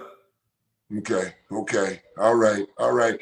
Now, Mike, you're open this week. You're open this week. And uh first, right, no, I'm gonna share this week first. Slim, I'm gonna tell you why I believe in this guy. When you can recruit, when you can get them, it ain't the X's and O's, that's a much maligned expression. It's the Jimmys and Joes. I never will forget it's one of my favorite Mike Bloomgren stories. So I would call Bloom. Bloom, it's a kid he, over here, so and so, so. But sometimes he said, John, I'm in the airport, man. I got my computer. Just a minute. Flip up the computer, go on rivals. And woo, John, yeah, he can play. How's his grades? I tell you, and I would, but I never will forget this, mate. Uh, we were talking about tackles, and this, this, this was around 2012, 2013 and we were talking about the the, the the the elite high school tackles in the country. And I was giving you my take, and I asked for yours, and you said, "I like that kid Andrus Peat." Ooh. I said, "Ooh, yeah, he is big time." He, you said, "What, what do you think about him, John?" I said, "Ooh, you kidding?" I said, "Bloom, that kid go to Ohio State, Oklahoma, Alabama, Notre Anywhere. Dame, anywhere in America he want to go." He said, "Yeah, but I'm gonna sign him." I'll never forget that. And, I, and Bloom, I, I knew you could hunt then, but I said, now, it, you know, to myself, I said, whoa, wait a minute now, Bloom, wait, wait a minute, this kid can go anywhere. You said, John, I'm gonna sign Andrus Peat. Just watch what I tell you. And uh, Get her man, down. talk. Yeah. Kudos to you, Mike. I, I knew that I had him because I had the parents. I had them in love with some Stanford. And uh, so his brother was at Nebraska at the time when Nebraska was still rocking and rolling. That's And you're right. right. He had every place in America. And I remember uh, Rick Trickett from Florida State being there at the All Star game right beside me, waiting to talk to him. Uh, so, I mean, yeah, it was a great competition. I knew I had the parents, and I thought I had Andrus. And uh, he let me know before he went on that ESPN special that day and made the announcement. He texted me, he's like, Don't worry, coach. I'm with you. I was like, I know that's right, man. I know that's right. Bloom, you always could hunt, man. No question about it. And uh and Mike, before we let you get out of here, man, I know you got a you your open week this week, and uh then you uh you're in, you're you're in Florida for FAU, right? Yes, sir. All right, now Bloom, you are eight points away from a full game win streak at Rice University. Man, you had U of H. I know I, I get it. Accomplishments are a distraction. I get it. But but Blue, Rice ain't been in no bowl game. You got three, you got three dubs now, right? Yes, sir. All right. Need Three six to be bowl eligible, right? Three more. All right. Got got got seven left? Eight. Seven. Got eight Seven. left. Seven. You're right. Seven. Got seven left. All right, all right. So look at man. I don't know what bowl game it is, but you're going to a bowl game, and I want Okay. tickets. All right, you you on guest on my show. I want tickets. Done. Anything you want. Out, out back, coach. Out back. Yep. I'm telling you, man. I'm telling you. I'm telling you, Blue, And man. in your neck in the woods in two weeks now. We come to La Tech. You you're in La Tech in two weeks. Two weeks. All right, all right, all right. Go down there and handle business, Blue. But one game, one rep at a time, one practice at a time, one game at a time. Go to go to FAU, take care of business, and I know you will, Mike. Thanks so much, man. Thank, Thank y'all, man. It's an honor to be on the show. Once again, happy birthday, belated Slim, and, and Coach, man, it means the world you chose me to come on tonight. Thank you. Man, Thank you, coach. It means the world to us, Mike. All the best to you, man. Thanks again, bro. Thanks, bud. Man, go Rice. Go Rice. Let's Go go. Rice out. Go Rice out. Go Rice out. See you, coach. All right. that dude flat coach Muslim. You know, I got something here, man. Uh I did a little digging. Uh right Rice University football since Bloom Bloom took that job with David Shaw in 2011. Okay. In 2011, as Rice, I mean, as as Stanford's O line coach, in 2011, 11 and 2. 2012, 12 and 2. 2013, uh, 11 and 3. 2014, 8 and 5. 2015, 12 and 2. 2016, 10 and 3. 2017, 9 and 5. Now, then he leaves and takes the head job at Rice in 2018. Stanford in 2018 went 9 and 4. But in 2019, we're talking Stanford now, 4 and 8. Mhm. In 2020, now that was COVID. COVID year, coach. It was COVID, 4 and 2. 21, 3 and 9. And as we speak, in 2022, Stanford is 2 and 3. You know what, Slim? David Shaw might be like the Jackson 5 as as it refers to Mike Bloomgren. I want you back. I want you back. or oh, how about coach? I'm gonna miss you. Oh, yeah. He might be like the Jackson Five. I want you back, but Mike Bloomgren can flat coach up some old line, man. We Coach, we we watched so much film of Andrus Peat. I'm talking about you and me. Yeah. I feel like I recruited him. Yeah, man. And and he called that, man. He, He called that. He said, Yeah, I'm gonna sign Andrus Peat. Yeah, I'm gonna get it. Yeah. Mike, all the best, man. We sure appreciate it. Yes, sir. So, So- coach, uh, we got to get to this. We got to get to this trivia question. All right. Okay. Got to get to this trivia question. Nobody got the one from last week. The answer was Emmitt Thomas, Bishop College, and he was on a violin scholarship. That's right. That's right. And the the question: What HBCU Hall of Famer went to his alma mater on a music scholarship? And you're right, Slim. It was the great Emmitt Thomas who went to Bishop College uh, on a music scholarship, played the violin, Slim, but but had 58 career interceptions with a Hall of Fame career with the Kansas City Chiefs. And the trivia question for this week is. Gremlins got four Hall of Famers. Who are they? hit that subscribe button and the notification button, and we're gonna give you a shout out You on show know, number man. 14. On show You number already know. 14. Yeah, man. You already yeah, know. yeah. Mhm, mhm. Ladies and gentlemen, it's time once again for Slim to make his picks. Pick 'em, Slim. Clarence McKinney and Texas Southern, my alma mater. They're hosting UAPB, coach. Now, these are two bad football teams, albeit Texas Southern's one and four, UAPB's two and three.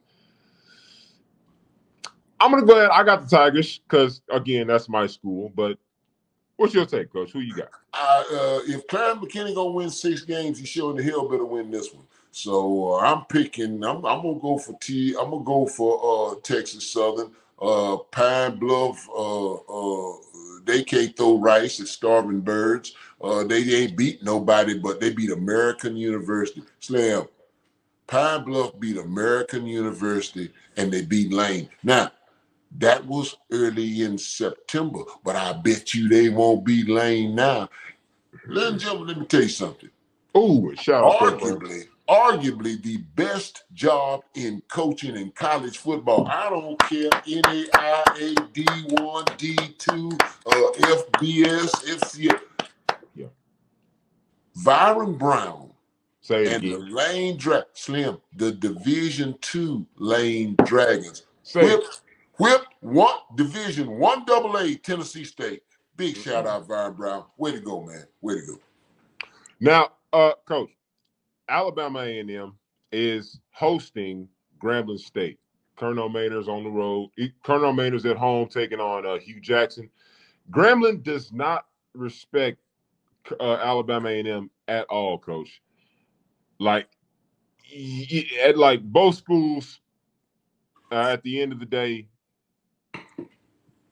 they It's too bad don't- football team. It's too bad football team. Yeah, and and and you're right, Slim. Uh, Grambling people, I coached at Grambling, worked for Doug Williams at Grambling. Grambling don't respect Alabama A&M, and they're gonna walk up in there and hang a and hang a collar on Connell Maynard at home. That's exactly what's gonna happen. Yeah. Yes, As Hugh bad Jackson as Graham, yes. as bad as Grambling is, they'll beat Alabama A&M. That's my Yeah. take.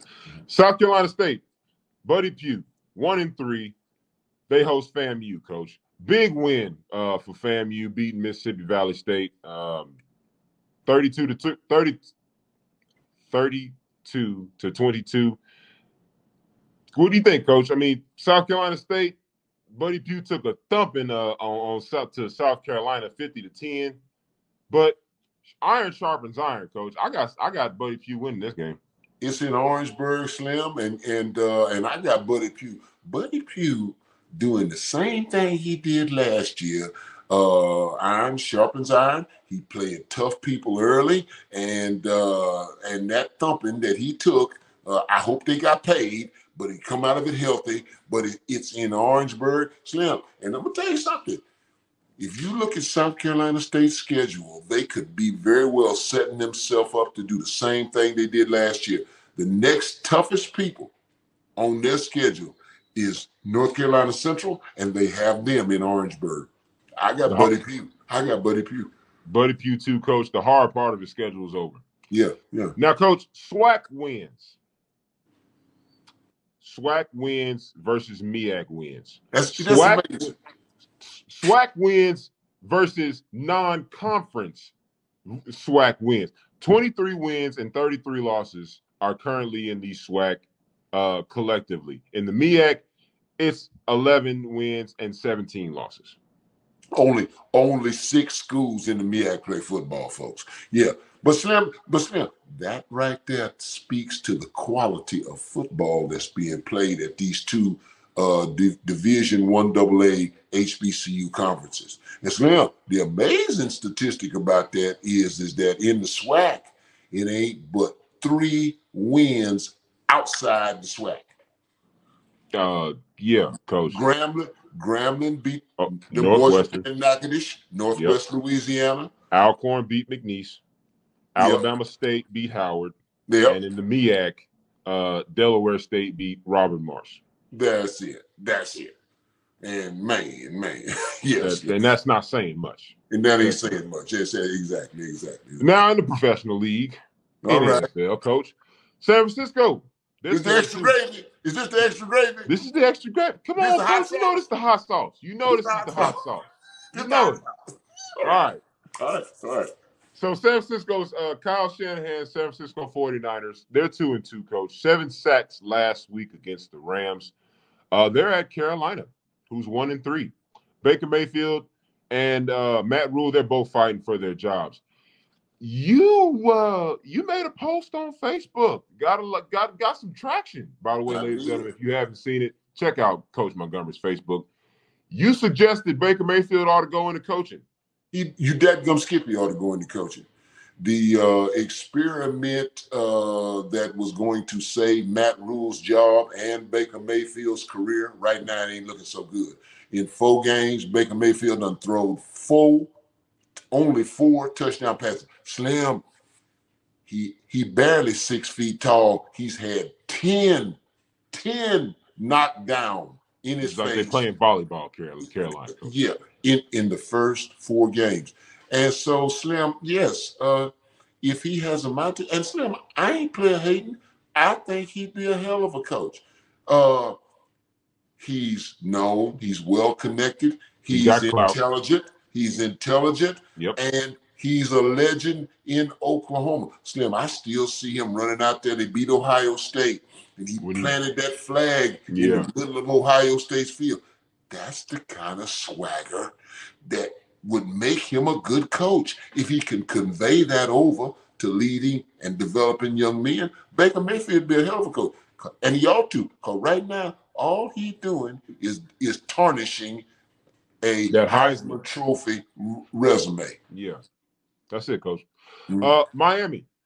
The Dolphins are three and one, and they're in New York taking on the two and two Jets, coach. Yeah. Big question in this matchup. Have we seen the last of Tua Tagovailoa? Is this the end of the road? Has he has he done like boys like Boyz II Men say? Although we go. yeah, don't don't don't quit your day job, but I get your drift. But uh, but yeah, Slim. Uh, I tell you what, Slim.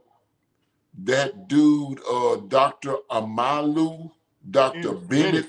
Dr. Bennet Omalu, yeah. The, the the character that Will Smith portrayed in the movie Concussion.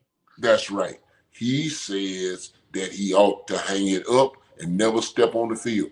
And Slim, I'm gonna tell you, man, Slim did when in the first place, this the guy, the doctor who said it Shame was on the all right, physician. the Shame. doctor, the doctor that said it was okay to go into the game when he got hurt the first time when he staggered. and They said it was his back. That's a lie. Cap. And and he- he was concussed. Slim, they done fired him already. Yeah. Okay. So now he come back now, and on Thursday night football, he gets slammed to the ground. Slim, did you see the way that boy was convulsing? His arm was trembling, his hands was all. It's called a fencing response position. It's when the arms and the fingers are in a fixed position, coach. Man, Slim, it's- Yeah. yeah, yeah. He, I, I, I yeah. And and Slim, I'll tell you something, man. Before this is over, there's gonna be some more people get be in trouble that could very well lose their job. And if I was a betting man, Slim, I'd put a little bit on it. You might could have very well seen the last of him in a football suit. I don't doubt it, coach. And and I think he ought to quit. That's what I. But who wins the game, Slim? Who I'm gonna go the with the young guns, coach. I got the Jets.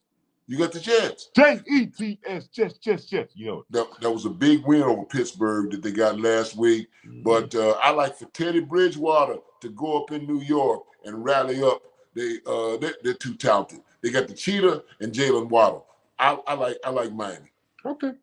Atlanta is two and two, and they're at Tampa Bay, coach. Tampa Bay is also two and two. An NFC South division game. Pops. Proverbs 25 and 24 says, It's better to live in a corner of the roof of your house. It's a little corner, than to be in a house with an unhappy wife.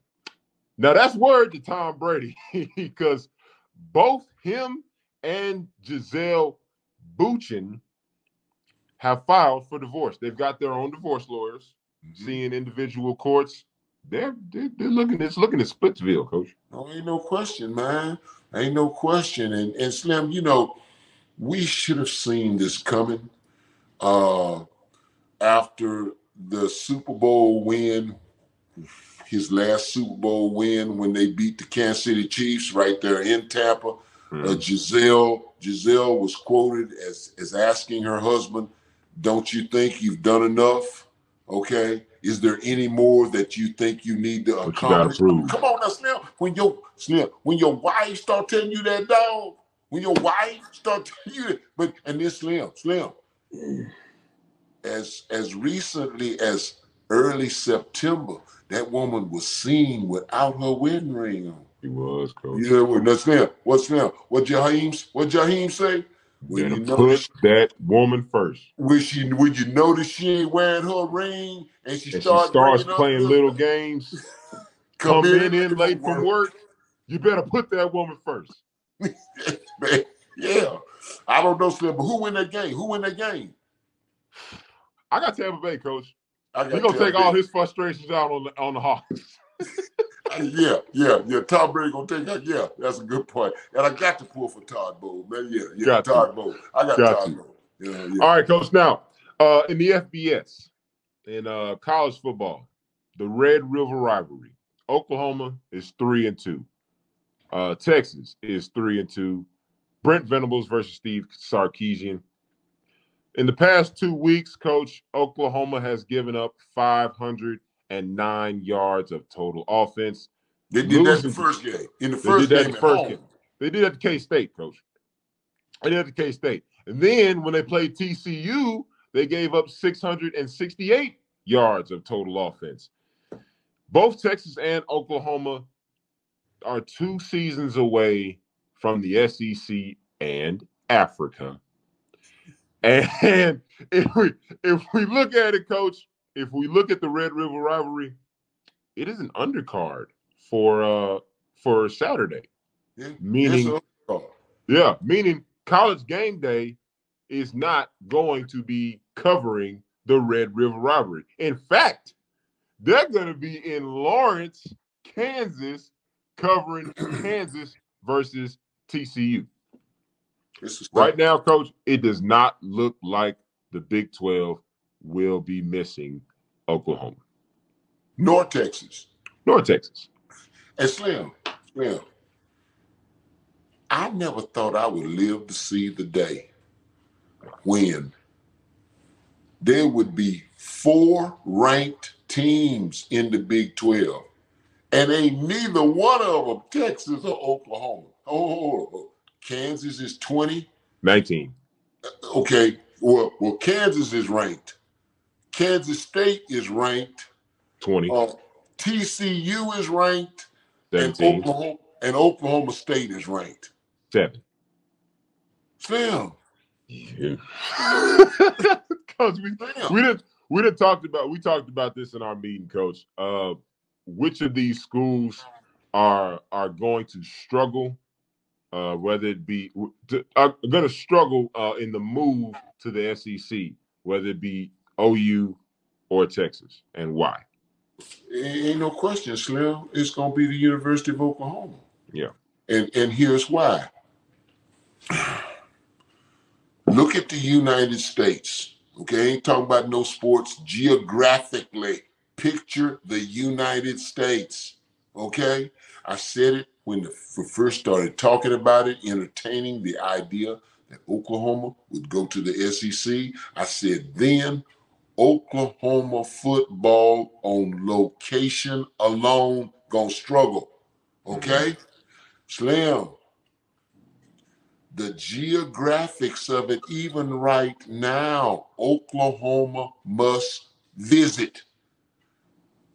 In recruiting, Oklahoma is a Texas school. Word. Okay, okay. Billy Sim, Joe Washington, Greg Pruitt, Brian Bosworth, Daryl Hunt, George Cumby, Baker Mayfield, Baker Mayfield, Thomas Lott. It's a Texas school. Oklahoma can't be Oklahoma without Texas. And they're saving grace right now, Slim. Mm-hmm. Thank God. Texas A&M ain't worth a damn. And Okay. Texas is in Austin. And, and- well, Texas ain't got to visit, okay? But now here's mm-hmm. Slim. Here's the fact. You want you say which one gonna suffer? Well, Texas, they in Africa. Texas, Texas is Africa. It's all the Texas black. It's Slim. It's all the African American talent right here in the state of Texas. If Oklahoma could get whatever they wanted in Texas, they wouldn't have to go to them southern cities. But since they do, Slim, Montgomery, Alabama, Birmingham, Alabama, Huntsville, Alabama, Gadsden, Mobile, Alabama, Atlanta, Georgia, Macon, Georgia, Macon, Augusta, Georgia, Jackson, Mississippi, Bullock. How do you say that, Coach? Biloxi. Biloxi. Yeah, Biloxi. thank you. Biloxi. Thank you, Coach. Tupelo, Mississippi, Memphis, Tennessee, Columbus, Georgia, and Chattanooga, Tennessee. Slim, and in all that, boomer sooner don't mean diddly squat. And so, and, and Slim, Slim, Lincoln Riley saw that. He saw that way down the road. And when he saw that, looking at that, whoa, wait a minute. Hold up. And that's why he said, deuces, baby, deuces. And he got the hell on out to the West Coast where he could get all the African American talent that he would ever need. And everybody who come to the West Coast got to come through his front door where he is King Shaka Boo Boo. He run things in LA. And he Oh, was yeah. right. Slim. Slim. USC in the top 10, bruh. Did you? And right, hold up. And right now, Oklahoma can't beat Kansas State nor TCU. Are you kidding me? So yeah, hey Slim, Slim, Slim, they better get that straight. No, listen, hey, let me tell you something. Because they could very well morph into Arkansas Or Nebraska. or worse, Nebraska. because because let me tell you something, partner. On location alone, Yeah. on location alone, that was the difference. When Arkansas went to the SEC, okay, Mm-hmm. Uh, uh, Houston Nutt got it up and running, okay, and it looked like this boy Sam Pittman. But hey, it's a tough sell selling Fayetteville, Arkansas, in the South. In the SEC. And listen, for a kid that can go to LSU, Baton Rouge, Southern University right across town, for a kid that can go to Alabama, Tuscaloosa, Birmingham, Alabama, uh, 30, 30 miles down the road, even Auburn. It's in the sticks, but you know what's 30 miles away from Auburn? Tuskegee. And thank you. Ain't no question. yeah, man. But coach, man, it was a pleasure being in the studio with you again. You know, Always, brother. Always. Yeah. appreciate you getting Mike Bloomer on. That was- that was big, coach. Hey. Four O line coaches in a Four- row. Four O line coach. Hey, hey, hey. Uh, uh, uh, we had uh, Big House, Howard Ballard. Yep. We had Chennis Berry. We had Ray Brown. And then tonight we had Mike Bloomgren, the head coach of Rice University. Slam. My heroes have always been O line coaches. And on that note, I'm out. Tell my mom I love her, all right? I do just that. Give my best a "Rrr" laugh. What up? Up in Dale City. And happy birthday, dog. Thanks, coach. And finally, no later than February 1, the University of Wisconsin is going to owe Paul Chryst $11 million because they fired him. Shame on you. Paul Chryst won 72% of his games. And he had a one loss record of 72 wins and 26 losses. And from 2015 to 2022, 10 and 3, 11 and 3, 13 and 1, 8 and 5, 10 and 4, 4 and 3 in the COVID year, and 9 and 4 in 2021. And you fire that man. That's some real bull. and hey, that's how I see it. Six o'clock. Straight up and down. Man, that's how we see it, and that's how it is. Thank God. Thank God. We get to do this again. Thank God. Ladies and gentlemen, thank you so, so much for tuning into this week's episode of Homespun Sports. Sports talk with a twist Just tweet, just tweet. of down home wisdom. Be sure to get that trivia question Eh, Y'all hit the comments, hit the like button, and subscribe. Thank you so, so much, Mike Grumlin, for being a part of our show tonight. We appreciate you so much, sir.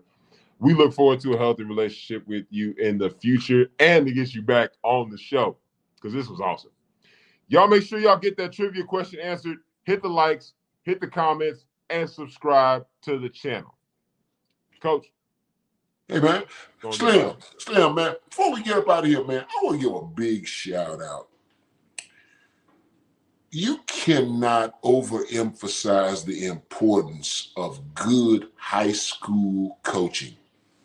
And Slim, your teammate at Texas Southern University, Jimmy Williams, My coaching his ass off at Booker T. Washington High School in Houston, Texas. Slim, they had not won five games in five years. And as we speak, Booker T. Washington High School, five and oh, five and oh. I'm so proud of it. Way to Way go, to go, Jimmy, Jimmy. Bean. Way to go, man. Way to go, way to go, way to go, way to go, way to go. Let's get up out of here, coach. Hey man, you ain't saying nothing but a word. What he said. Bang. All right, then. All right.